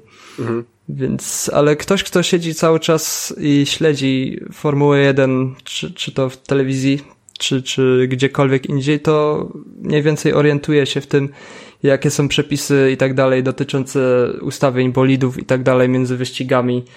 I to jest wszystko powoli uaktualniane także w grze. Wszystko, co się dzieje w prawdziwym, w prawdziwych wyścigach. Mhm. No, no, w, porządku. E, dobra, więc e, nie wiem, e, czyli, czyli bo, bo tak stwierdzisz, że w sumie jak ktoś ma poprzednią część i, i nie ma ten e, i nie, nie chce tych nowych uaktualnień, to w sumie nie musi kupować, tak? Czyli, czyli jak mam starszą część, to nie muszę kupować tej, tej nowej. Jasne, tak, tak, nie trzeba po prostu. Jeśli ktoś jest zagorzałym fanem, to pozycja obowiązkowa, ale jeśli ktoś tylko lubi ścigałki, to może spokojnie zostać przy F1 2018. Nawet nie wiem, czy nie ma jej czasem w Game Passie teraz. Gdzieś mi się w oczy rzuciło, no. że albo jest mega promocja, albo po prostu gdzieś wrzuciło się w Game Passa. Nie jestem pewny. Mhm. No rozumiem. No dobra. Eee, I co, i nie nudzicie takie granie w, w kółko w, w to? Nie, bo... tych, bo nie, bo, bo to jest w sumie cały czas to samo, tylko na innych trasach, no. No nie wiem, no, e. dla, dla mnie by to było nużące trochę. Chociaż może nie, chociaż nie wiem. No, na pewno bym się nudził, jakbym grał na łatwym poziomie trudności i bym po prostu był pierwszy w kwalifikacjach i cały czas prowadził wyścig. Wtedy może bym się nudził. Ale jako, że podwyższyłem sobie poziom trudności, to zawsze jest w kwalifikacjach te staranie urwania się tej setnej sekundy, mhm. gdzie są emocje, bo jedną tysięczną jest kierowca przed tobą, więc próbujesz jeszcze dać więcej gazu, jeszcze szybciej te kółko przejechać, więc kwalifikacje są czymś zarąbistym, według mnie. Zawsze są emocje, to się nigdy nie nudzi, czy to w telewizji, czy w grze. I kiedy startujesz ze środka stawki, to wyścig też robi się emocjonujący, bo zawsze masz kogoś przed sobą, zawsze masz kogoś za sobą, gdzie musisz się bronić i atakować. Plus do tego ym, jest taktyka z boksami. Musisz wykonać podczas wyścigu jeden boks na zmianę opon, żeby, żeby przepisy były spełnione. Mhm. I zawsze jest y, sytuacja losowa. Awaria silnika, pęknięcie opony, zmiana pogody, która też wpływa na, na, na rozwój wydarzeń, więc na pewno nie jest nudno. Nawet jeśli się jeździ w kółko, można sobie też ustawić długość wyścigu. Hardkorowcy na pewno jeżdżą po 100%. Ja na to nie mam czasu, żeby dwie godziny te kółka kręcić na każdym torze wyścigu. Ja jeżdżę na 25% długości wyścigu, czyli 20, 16 zależy od długości toru. Mhm. Ale wyścig nie trwa dłużej niż, niż pół godziny, to na pewno. No i tak dużo. No dobra, dobra. E, Michale, czyli co? Czyli tytuł jak najbardziej polecasz? Polecam pewnie. Dla każdego fana formuły, jak już mówiłem, pozycja must have, a dla ludzi lubiących się ścigać 2018 i poczekać po prostu na jakąś obniżkę. Mhm. W każdym razie warto. warto. Nawet dla samego kubicy, żeby sobie nim pojeździć. Mhm. Mhm. E, no dobra, a właśnie, a wiesz co, jeszcze chcę się ciebie spytać, w takim razie jak jesteśmy przy tej Formule 1, bo z tego co się orientuję, to z tymi bolidami jest tak, że jedni mają lepsze bolidy, drugi mają gorsze bolidy, prawda? Szybsze, wolniejsze. Jest tak chyba, nie? No jest. I czy w grze jest tak samo, że, że grasz jakimiś tam tymi wolniejszymi bolidami, faktycznie one są wolniejsze i kurwa nie możesz być pierwszy? E, tak. Tak je, jest. Je, jest tak, aha, no to jest spoko. E, zawsze Kubica z Russellem, jak w wyścigach, tak w grze, są ostatni. Po prostu jest przepaść między nimi, Williamsem i resztą teamów. Czołówka się trzyma ze sobą, a z przodu głównie jest Ferrari, Mercedes. I to czuć w rozgrywce, że ja jeżdżąc moim Renault E, kiedy uda mi się wyprzedzić Mercedesa, to ciężko w ogóle tą sytuację utrzymać, żeby Mercedes nie skontrował mnie i, i nie odjechał mi po prostu spod Aha, zderzaka czyli, do przodu. No kurczę, no to, to faktycznie, to, to jest spoko. To, e... też, to też w tych teamach jest to założenie, że nie musisz być pierwszy, możesz być, oni oczekują od ciebie na przykład, jak utrzymasz ósme miejsce w kwalifikacjach i szóste w wyścigu, to będzie sukces. Mm, no właśnie, czyli dają takie realne targety. Dokładnie. No, no to spoko. Dobra, dobra, Michale, bardzo fajnie, bardzo fajnie. No dobra, no to w takim razie jak to polecasz, to polecasz, więc e, przejdźmy do e, kolejnej rzeczy, czyli pograłeś sobie w Call of Duty. To będzie się nazywało po prostu Modern Warfare? Nie, to Modern Warfare 2? Jak to kurwa się będzie nazywało? Nie, to będzie to się, się nazywało po prostu nazywa, Modern Warfare. To się nazywa Call of Duty Modern Warfare. Ta przecież, ale stara przecież, część, ta, przecież, ta no. stara część, ale gdzie się wpierdalasz? No dobra, sorry, przepraszam. Nazywała, przepraszam ta stara część nazywała się Call of Duty 4 Modern Warfare. A teraz, a teraz wyszło Modern Warfare 1 i 2, które znamy stare. Potem wyszła jeszcze trójka. I z tego nie chcą robić Modern Warfare 4, tylko po prostu, wiesz, reset. Tak jak masz Need for Speeda z 2015. Dobrze, okej. Okay. Czyli Call of Duty Modern Warfare. Niech będzie. Też mieliśmy dwa razy Need for Speed Most Wanted, więc, no, więc to nie jest pierwsza taka zagrywka, żeby zatrzymać tę nazwę. No i mie- no, no tak. No mieliśmy też chyba... Nie, nie, nie no, teraz, teraz jest dużo. Mamy Duma przecież w oryginalnej nazwie, przecież po prostu Doom 2016, tak? tak? tak? No to jest, tak, wiesz, był, był, był. No. Za, za długo w branży siedzimy. Nie, no tak, tylko mógł być Call of Duty 15, 16, tak jak FIFA 20. No dobra, mniejsza o to. E, no jak te Call of Duty? W ogóle e, co tam za tryby były w tej becie? Znaczy, to jest w końcu Call of Duty, na które czekałem, muszę od tego zacząć, bo hmm. jednak mam takie coś, że, że oglądam trailery i mówię, a znowu kosmos, znowu skakanie i nagle coś mi pęka w głowie, jak kupuję w premierę, gdzie jestem przeważnie zawiedziony, muszę się po prostu zmuszać do tej gry. I po wersji beta w Modern Warfare po prostu jest to dla mnie taki powrót do korzeni, czyli do, do, modern, do tego pierwszego Modern Warfare, gdzie spędziłem naprawdę setki godzin na multiplayerze i gdyby nie nowe części, to bym pewnie w tą, tą te oryginalne pierwsze Modern Warfare grał do dzisiaj. I naprawdę cieszę się, że w końcu wrócili do korzeni. I tryby, bo spytałeś o tryby, tryby są standardowe, jak to na Call of Duty, czyli te wszystkie Team Deathmatch, Domination, Capture the Flag, Wszystkie, wszystkie są tak jak w każdej części i to jest dobrze. I co mi się na początku rzuciło w oczy, to jesteśmy łączeni z kontem Activision i gramy podnikiem z konta Activision zamiast podnikiem z PSN-u, co dla mnie było zaskoczeniem. Mhm. No, I tak, no. to jest to otwarcie na crossplay. No, w sumie troszeczkę może być. Siedząc w lobby, mam swoją nazwę Activision, mój nick, i obok swojego niku mam ikonkę PlayStation i ikonkę Gamepada.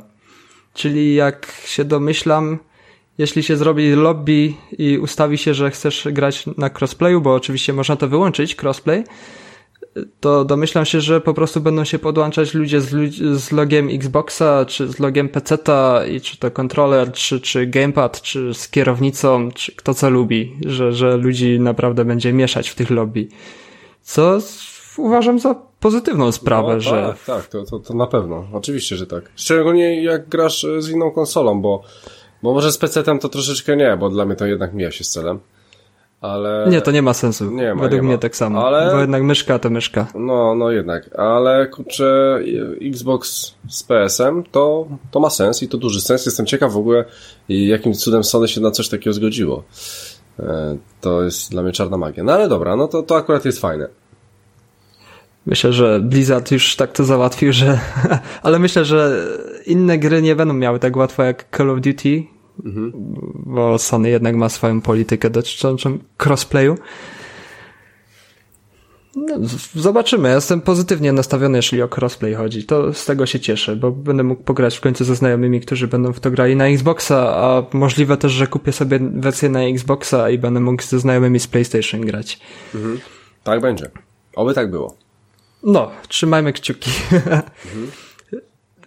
Nie ma w końcu postaci, które, które, które były z góry narzucone z umiejętnościami i tak dalej, jak było to w Black Ops 4 i w poprzednich częściach, że mamy postacie oddzielne ze swoimi perkami, umiejętnościami i nie wiadomo czym jeszcze. Jest po prostu normalny żołnierz, który trzyma swoją broń i bronie są naprawdę standardowe, czyli Kałasznikow, M4, MP5, snajperki, te wszystkie, co znamy z pierwszej części, nie żadne wymyślne stukawki, pukawki, które były ostatnio w modzie i nie wiadomo czym grać, jak grać. To jest też dla mnie w końcu powrót do, do tych dobrych korzeni. I w kustomizacji postaci jest po prostu wybieranie standardowo trzech perków ułatwiających gameplay, jak, jak szybsze bieganie, szybsze przeładowanie, czy, czy niezauważenie na, na UAV. To jest, to jest też w każdej części to było, to zostało, standard. I w końcu mamy przedmioty, jak wcześniej były też przedmioty śmiercionośne, wyposażenie, czyli granaty, y, noże do rzucania, claymory, mołotowy, C4, wszystko jest jako, jako pod R1 i w końcu wróciło wyposażenie taktyczne, którego nie było e, w zeszłych częściach i co mnie bardzo bolało, bo jednak jestem graczem, który, który używa granatów dymnych, e, oślepiających i tym podobne, gdzie w Black Opsach 4 pod L1 wrzucili po prostu leczenie, wbijanie strzykawki. Na co się nadziałem dzisiaj, przyzwyczajenie zbijania strzykawki w że chciałem się po prostu uleczyć, a tego hmm, po prostu no już tak. nie ma. No i wróciły granaty gazowe, EMP, flesze, granaty dymne i to jest znowu prawidłowy powrót do korzeni. Oczywiście mamy też killstreaki, że jeśli nabijemy ileś zabójstw bez zgonu, to killstreaki też są już w miarę standardowe, nie ma jakichś wymyślnych, jest takie podstawy jak UAV, helikopter, zrzut zaopatrzeniem, cokolwiek innego, działka, wszystko, wszystko tak jak kiedyś było i doszło coś takiego jak ulepszenia polowe, które ładują się z czasem. To są takie małe ustawienia, jak na przykład, nie wiem, czy, czy, czy zabijanie nie przyspiesza tego licznika, ale po prostu na tych umiejętnościach jest cooldown. I to są rzeczy typu rozstawiane tarcze na mapie, rzucenie paczki z amunicją, czy rzucenie paczki z lepszymi przebijającymi pancerz nabojami, sterowane drony z MP i tak dalej. I to jest nowość w sumie, bo tego nie było w innych częściach, że po prostu się takie, takie pojedyncze do wyboru rzeczy yy, można ich używać. Po kustomizacji postaci oczywiście nadchodzi gameplay, z którego byłem mega szczęśliwy dzisiaj. Od razu wciągnęło mnie to na 4 godziny. Bez takie posiedzenie, co mi się bardzo rzadko zdarza ostatnio, żebym 4 godziny spędził przy jakiejś grze. Tryby już mówiłem i z mapkami chyba grałem na trzech mapach. Nie wiem, czy są, czy jest więcej, bo po prostu losowało mi te same mapki cały czas w kółko, więc. Tak, tyle pewnie jest. Domyślam się, że nie ma więcej po prostu. W becie. Tak, w becie. I na tych samych mapach można grać też w trybach nocnych, co też daje inne, inne, inne, inne, od, od, inny odbiór gry, gameplayu. To jest bardzo w porządku, że w końcu się w Call of Duty przydają noktowizory. No, no. Gameplay wrócił do korzeni, czyli nie mamy dziwnych latań po ścianach, skakania i wymyślnych rzeczy, które już po prostu były uciążliwe w poprzednich częściach. I w końcu, co, co od razu mi się spodobało, to feeling strzelania z broni. To jest chyba najważniejsze, co, co zmienili w Call of Duty, że te bronie zaczęły być po prostu ciężkie, zaczęły mieć naprawdę odrzut i naprawdę czuć, że strzela się e, z ostrej amunicji. Po pierwszych wyszczałach skojarzyło mi się bardzo z Killzone'em drugim. Nie wiem dlaczego mi nagle to przyszło do głowy, że, że, że Killzone drugi, tam też były te bronie takie toporne, ciężkie i właśnie w Call of Duty poszli też w takim kierunku, że te bronie naprawdę czuć. I to mi się bardzo podoba, bo w poprzednich to nie wystarczyło wtrzymać przycisk, ktoś się nawinął i leżał. I cały czas na wprost się strzelało, a tu naprawdę broń ucieka, schodzi i trzeba mieć ją trochę opanowaną. Jeśli się strzeli w heada, no to naprawdę jest satysfakcja, że ta głowa jednak czuć, że, że ta głowa siądzie.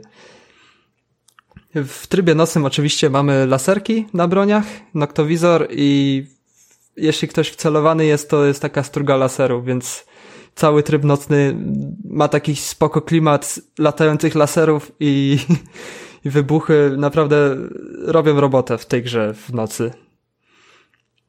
Miałem trochę problemy z lagowaniem. Nie wiem, czy to leżało po mojej stronie. Miałem wszystkie ściągnięcia, ściągania wyłączone, ale po prostu czasem e, lubiło się gra zwiesić.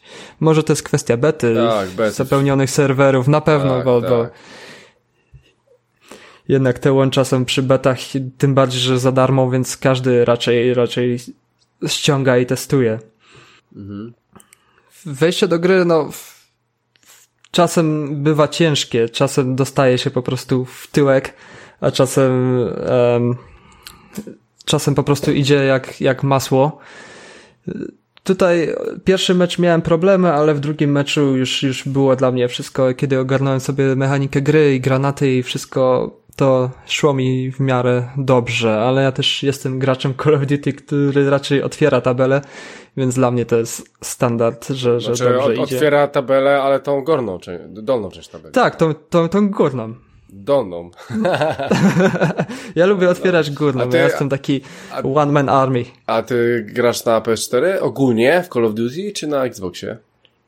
Ja gram w we wszystkie części na PlayStation, bo jednak ten pad od PlayStation mi bardziej leży w dłoni. Czyli przy ewentualnej opcji grania w nową część będzie grał na PS4? Yy, tak, raczej tak. Mhm. No to dobrze, to, to może zarazem coś zagramy.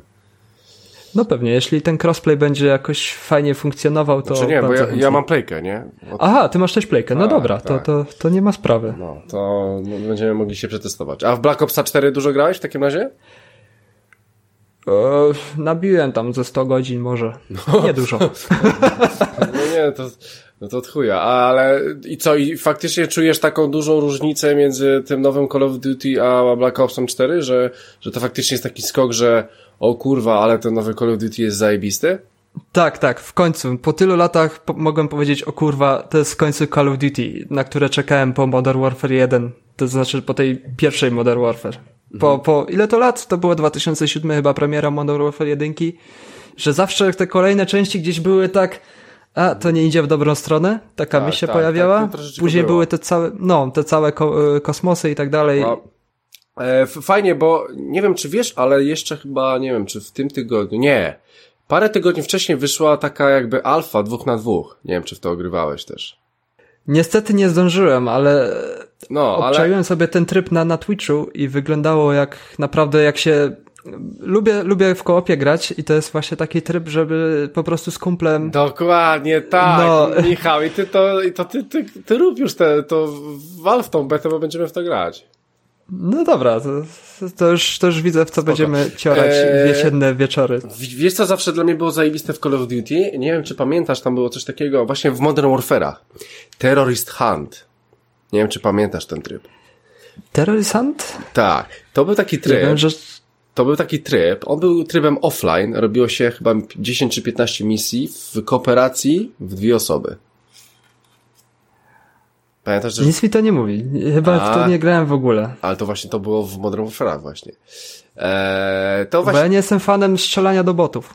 No tak, ale... Może przez to. No tak, ale miałeś kampanię, miałeś multiplayer i miałeś właśnie Terrorist Hunt. I właśnie to polegało na tym, że grasz sobie jedną misję, powiedzmy 5 minut, z kumplem, masz do zabicia 20 osób na planszy i sobie robicie. Z tym, że bardzo łatwo zginąć. I to jest mega ostro taktycznie. Jeszcze, nie wiem czy pamiętasz, byli tacy e, uzbrojeni, takie tacy tankowie, oni tam, a, e, ci, ci od rozbrojania bomb, że oni mieli najebane tego wszystkiego, tych kamizelek i ich było ciężko dojebać zawsze. Im dłużej opowiadasz, tym bardziej mi świta. Coś, eee, że tak, było. Tak, że tam na przykład ktoś na przykład na kamerze siedział, że na przykład, dobra, na 3-4, na 3-4 e, strzelamy, nie? Ty jesteś po prawej, a po lewej. 3-4 i strzelamy i zabijamy. I to było zajebiste, to było tak taktycznie zajebiście zrobione i wszystko też trzeba było troszeczkę po cichu robić, nie? Eee, I to by właśnie fajny tryb. Jestem ciekaw po prostu, czy ten tryb tutaj będzie, bo już, już, już widzę, że będzie jakiś tryb dwóch na dwóch, tak? Tylko, że to będzie multi. Ale właśnie jest, e, brakuje mi właśnie takiego trybu, który by był terrorist e, huntem, no nie? Z, zobaczymy, czy on będzie. E, no dobra, jak tam się z grafiką? Graficznie to pewnie jest takie jak Black Ops. Black Ops w sumie był bardzo ładny, z tego co się orientuję. I nowa część Modern Warfare jest jeszcze ładniejsza. To znaczy mapki, mapki są bardzo fajnie zrobione, są bardzo kolorowe, ale też takie, takie, ta gra się zrobiła taka brudniejsza, bardziej taka mroczna. Mhm. Nie wiem, jak to tak określić, że po prostu jest poważnie się zrobiło, bo Call of Duty też szło w taką stronę cukierkową jakby. I mhm. to też, to też od, odbierało trochę powagi, jeśli chodzi o odbiór tej gry, bo to się po, po prostu zrobiła taka arcade'owa szczelanina. Jak mamy Battlefielda, gdzie mamy pole walki, gdzie gruz się sypie, gdzie czołgi jeżdżą, usmarowani są wszyscy olejem i tak dalej. Tak zawsze Call of Duty było takie, że kombinoziki, y, kombinezony, no, świecące się bronie, jakieś złote, złote dodatki do broni i takie, takie szmery bajery niepotrzebne. A teraz myślę, że graficznie ta gra idzie w taki naprawdę poważny klimat. Nie wiem jak będzie w singlu, bo nie, nie widziałem czy jest jakiś trailer singla, ale na multi ja gram na normalnej PS4, więc ta grafika jest jak na PS4 naprawdę dobra. Nie zauważyłem też żadnych spadków FPS-ów, więc ale Call of Duty zwykle rządziło się tym, że, że gra była na każdej platformie, oprócz PC-ta tam był czasem problem, że optymalizacja stała na naprawdę wysokim poziomie. Mhm. E, no, spoko. E, coś jeszcze o tej, o tej becie? Możesz powiedzieć coś jeszcze o tej becie? Czy...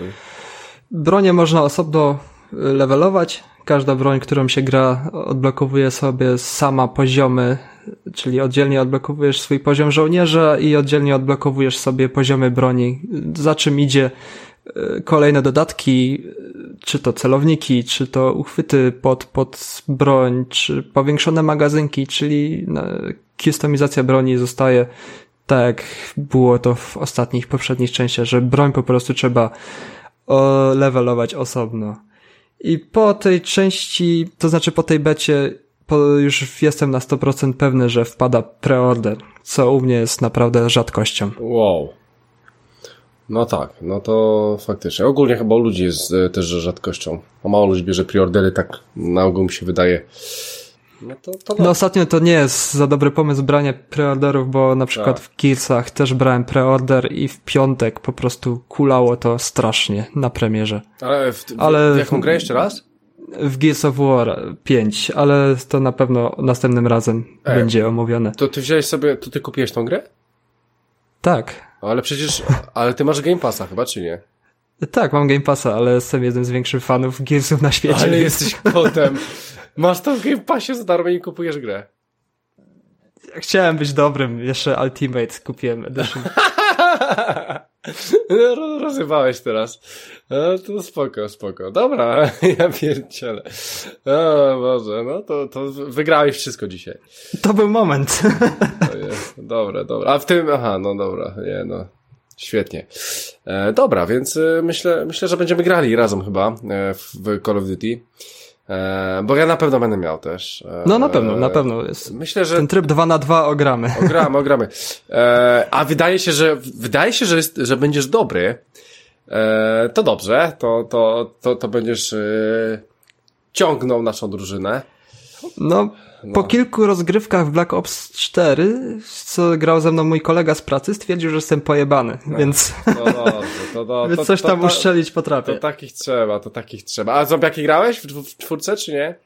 Nie, jakoś nie, nie przekonuje mnie zombie, ale możemy spróbować, jeśli będzie taka okazja. Czy wiesz, czwórkę mam, ale musiałbym ją jeszcze raz instalować i dociągać 90 giga. No, tam jest naprawdę dużo Masakra, patchów. Masakra, jest, To- tego, jest tego od chuja i po prostu już, już mi się nie chce, już, już sobie poczekam na, na tego normalnego Call of Duty. Im dłużej po premierze, tym ta gra jest coraz Cięższa, mniej cięższa. grywalna i coraz ciężej w nią po prostu wejść jako nowy odbiorca, czy po prostu coraz ciężej do niej wrócić, jeśli miało się ileś, nie wiem jak to nazwać, sezony, że cały czas coś nowego wychodzi. Tak, tak, że tak. kilka tak. sezonów przerwy masz i później naprawdę ciężko wejść do tej gry. Ale e, z tego co pamiętam, to chyba w czwórce w Black Opsie wszystkie już te mapy były za darmo, chyba, nie? Nowe. Oj, nie, nie wiem, nie powiem ci, bo nie grałem później, już mi to było za Aha. dużo, za dużo No właśnie, ściągania no- i po prostu na dysku, pół dysku mi to zajmuje. Tak, tak, tak. Ja właśnie później te, też nie grałem, ale z tego co chyba się orientuję, to już te mapy już nie ma żadnych season passów, że kupujesz e, i masz wszystkie te mapy za darmo. Nie, tutaj już, już masz normalnie. E, wszy- wszystko dostajesz za darmo, bo jestem właśnie ciekaw, czy w Modern Warfare będzie tak, że musisz mieć jakieś season passa, żeby mieć nowe mapy, czy, czy po prostu już e, oni w standardzie będą dawali już je za darmo po prostu. Są różne edycje i to zauważyłem, że też jest poten- potencjał do mikrotransakcji, do transakcji i skrzynek, więc... A, no właśnie. Ale z tego, z tego co, co z doświadczenia wiem, z Call of Duty te nowe mapki dodawane do każdych części nie były jakoś powalające i grywalne. No właśnie, bo ja czytałem, że jakieś skrzynki już się nawet w becie pojawiły, że ktoś tam coś tam znalazł, jakąś skrzynkę czy coś. Ale to na, na pewno wejdzie. Ten, mi się wydaje, ten system, który jest zapoczątkował Fortnite i który przeszedł też do Black Opsa 4, że po prostu wykupuje się taką jakby przy wejściówkę do sezonu i możesz nabijać sobie poziom, poziom postaci jakiś tam w marketplace, że dostajesz za każdy poziom jakiś bonus, czy to skina do broni, czy, czy nie mam pojęcia, co mogą wprowadzać tam. Jakieś osobne, nie wiem, kaski, mundury. Kosmetyczne rzeczy, myślę. Które raczej nie będą potrzebne do rozgrywki jakoś specjalnie. Mhm. No tak, tak, tak, tak. Standardowa opcja. E, No dobra, więc e, co? Więc e, czekamy na premierę, czyli robić preordera, to rób. Podstawową wersję? Robisz tego preordera? Raczej tak, bo spojrzałem dzisiaj na cenę 280 zł, podstawowa wersja na PSN-ie i te wyższe trochę już zaporowo stoją. Aha, aha. E, no, no tak. No to spoko. To pe pewnie będziemy grali, no bo mówię, ja będę miał, ja chętnie pogram, szczególnie właśnie, że lubię takie właśnie tryby, ale dwóch na dwóch, Boże, rewelacja. Pamiętam, że w Halo e, O 3, tak, Halo. w 3, Halo w 3, pamiętam, był taki tryb dwóch na dwóch. O ja pierdolę, tam były cztery drużyny po dwie, po dwie osoby. Ja grałem z kumplem. O Boże, jakie to kurwa było zajebiste. Jeszcze dało się na kanapie grać to we dwóch. Tak, dało się da, tak. Akurat, I moi, z kumplem zarywaliśmy całe nocki u mnie o i Boże, jak, jak, jakie to było zajebiste. Tak, to jest, mam pełno wspomnień z Halo trójką. Tak, tak, tak, tak, tak. E, No, więc e, jak najbardziej.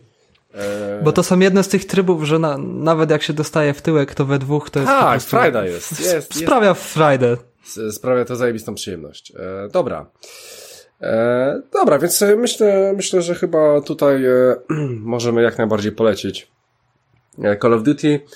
Eee, zostało jakieś tam, nie wiem, nam 12 minut tego. To może w takim razie ja powiem o jeszcze dwóch filmach, o których e, miałem powiedzieć. Może zacznę o... Może zacznę od starszego. Obejrzałem sobie film, który nazywa się Hitchcock e, też.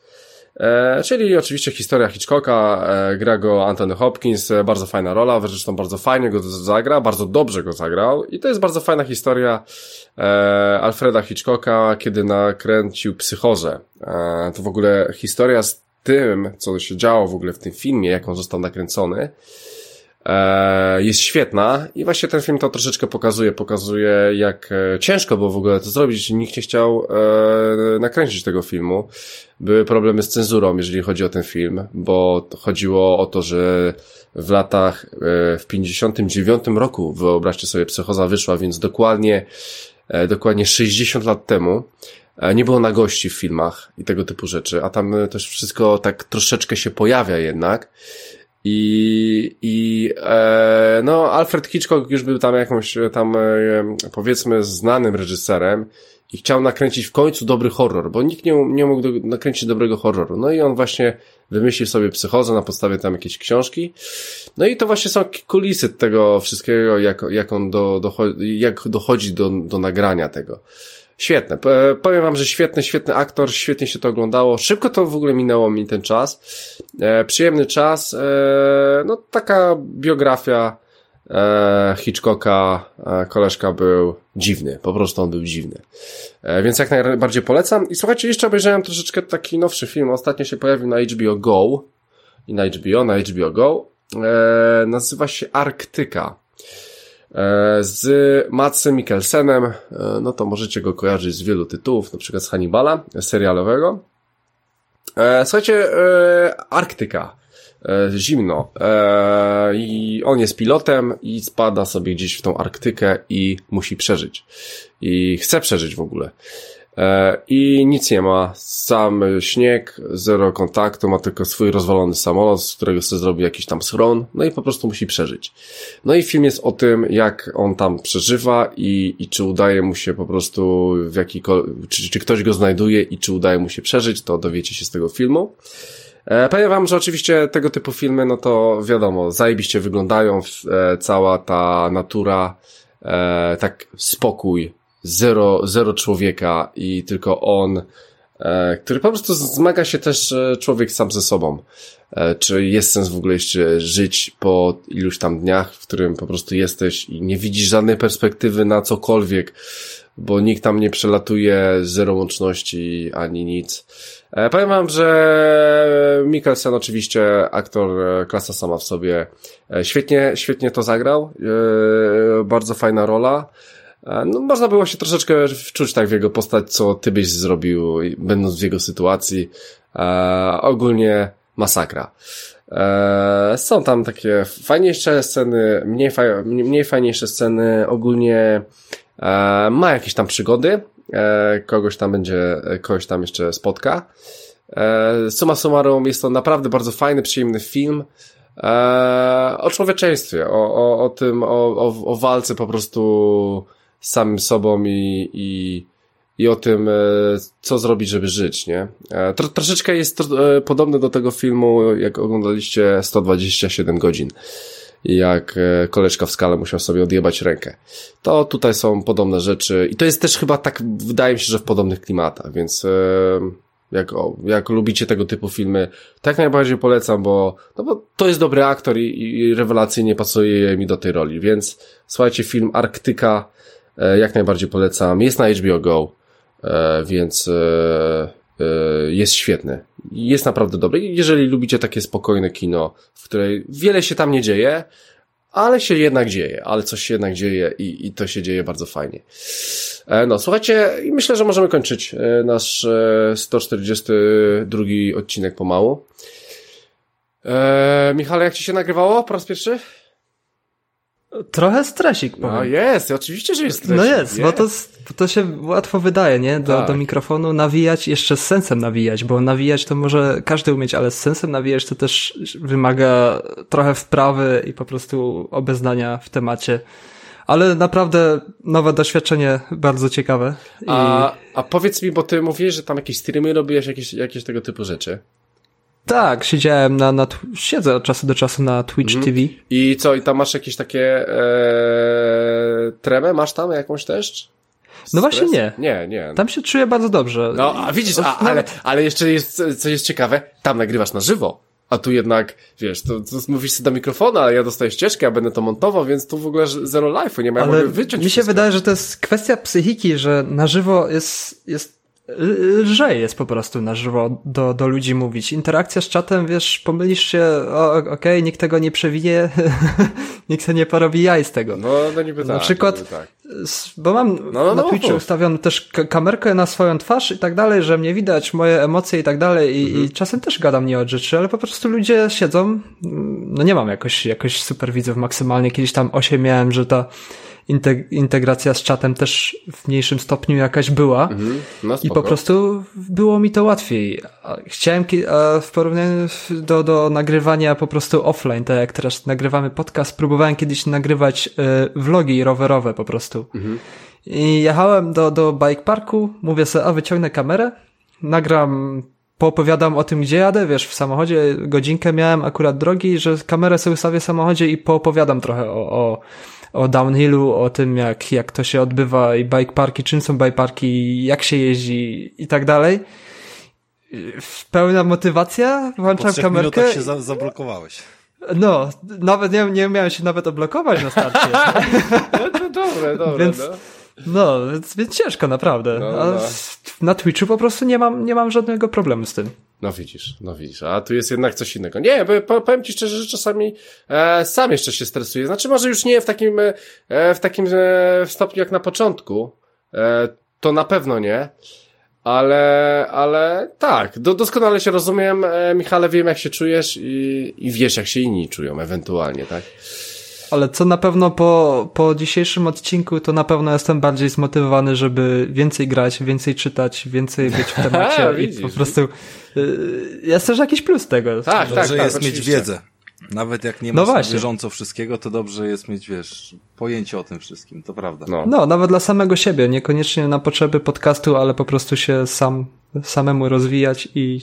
Poza tym gadania jesteś w stanie się nauczyć, no to jest taka, taka prawda. I Rafał jest mistrzem. Ra Rafał jest tak, ja jestem gwiazdą. mistrzem. Oczywiście, że jestem mistrzem, bo ja w ten sposób zarabiam na życie. No, tak, no tak, no tak, faktycznie.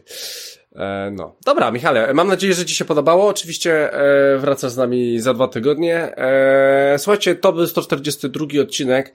E, standardowo wchodźcie na stronę bezimienny.pl, tam e, wrzucamy nasze odcinki. E, tam e, też jesteśmy. Poza tym YouTube.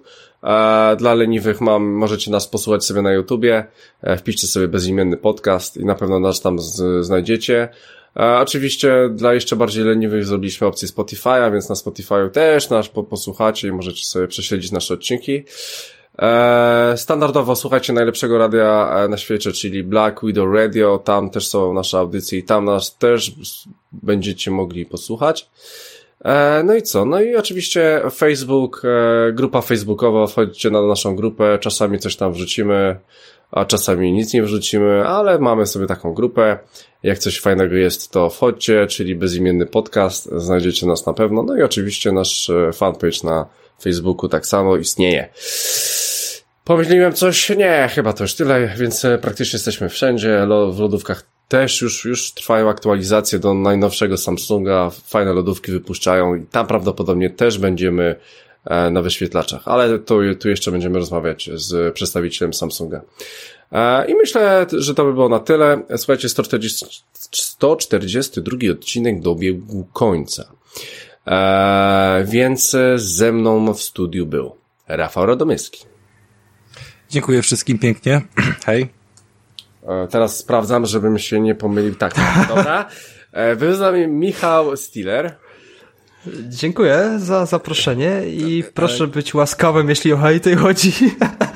No, Rafał? Dobrze, specjalnie dzisiaj miałeś dużo do zaprezentowania i, i poszedłeś na głęboką wodę. A Krystian się boi odmieniać nazwisko, to się odmienia tak jak yy, mama Stiflera, tak? Tak. No właśnie, Mieliśmy no to Steelera, powinieneś od Steelera. razu No skojarzyć. dobra, okej, no dobra, no niech ci będzie, okej. Eee, I słuchajcie, i za pierwszym mikrofonem oczywiście był Christian Kender. Eee, no i słuchajcie, my standardowo słyszymy się za dwa tygodnie, już wracamy do normalnego jakiegoś tam okresu tego nagrywania. Eee, no mówię, było busy i się nie dało. Więc e, słuchajcie, drodzy słuchacze, dziękujemy za uwagę, trzymajcie się. Siema.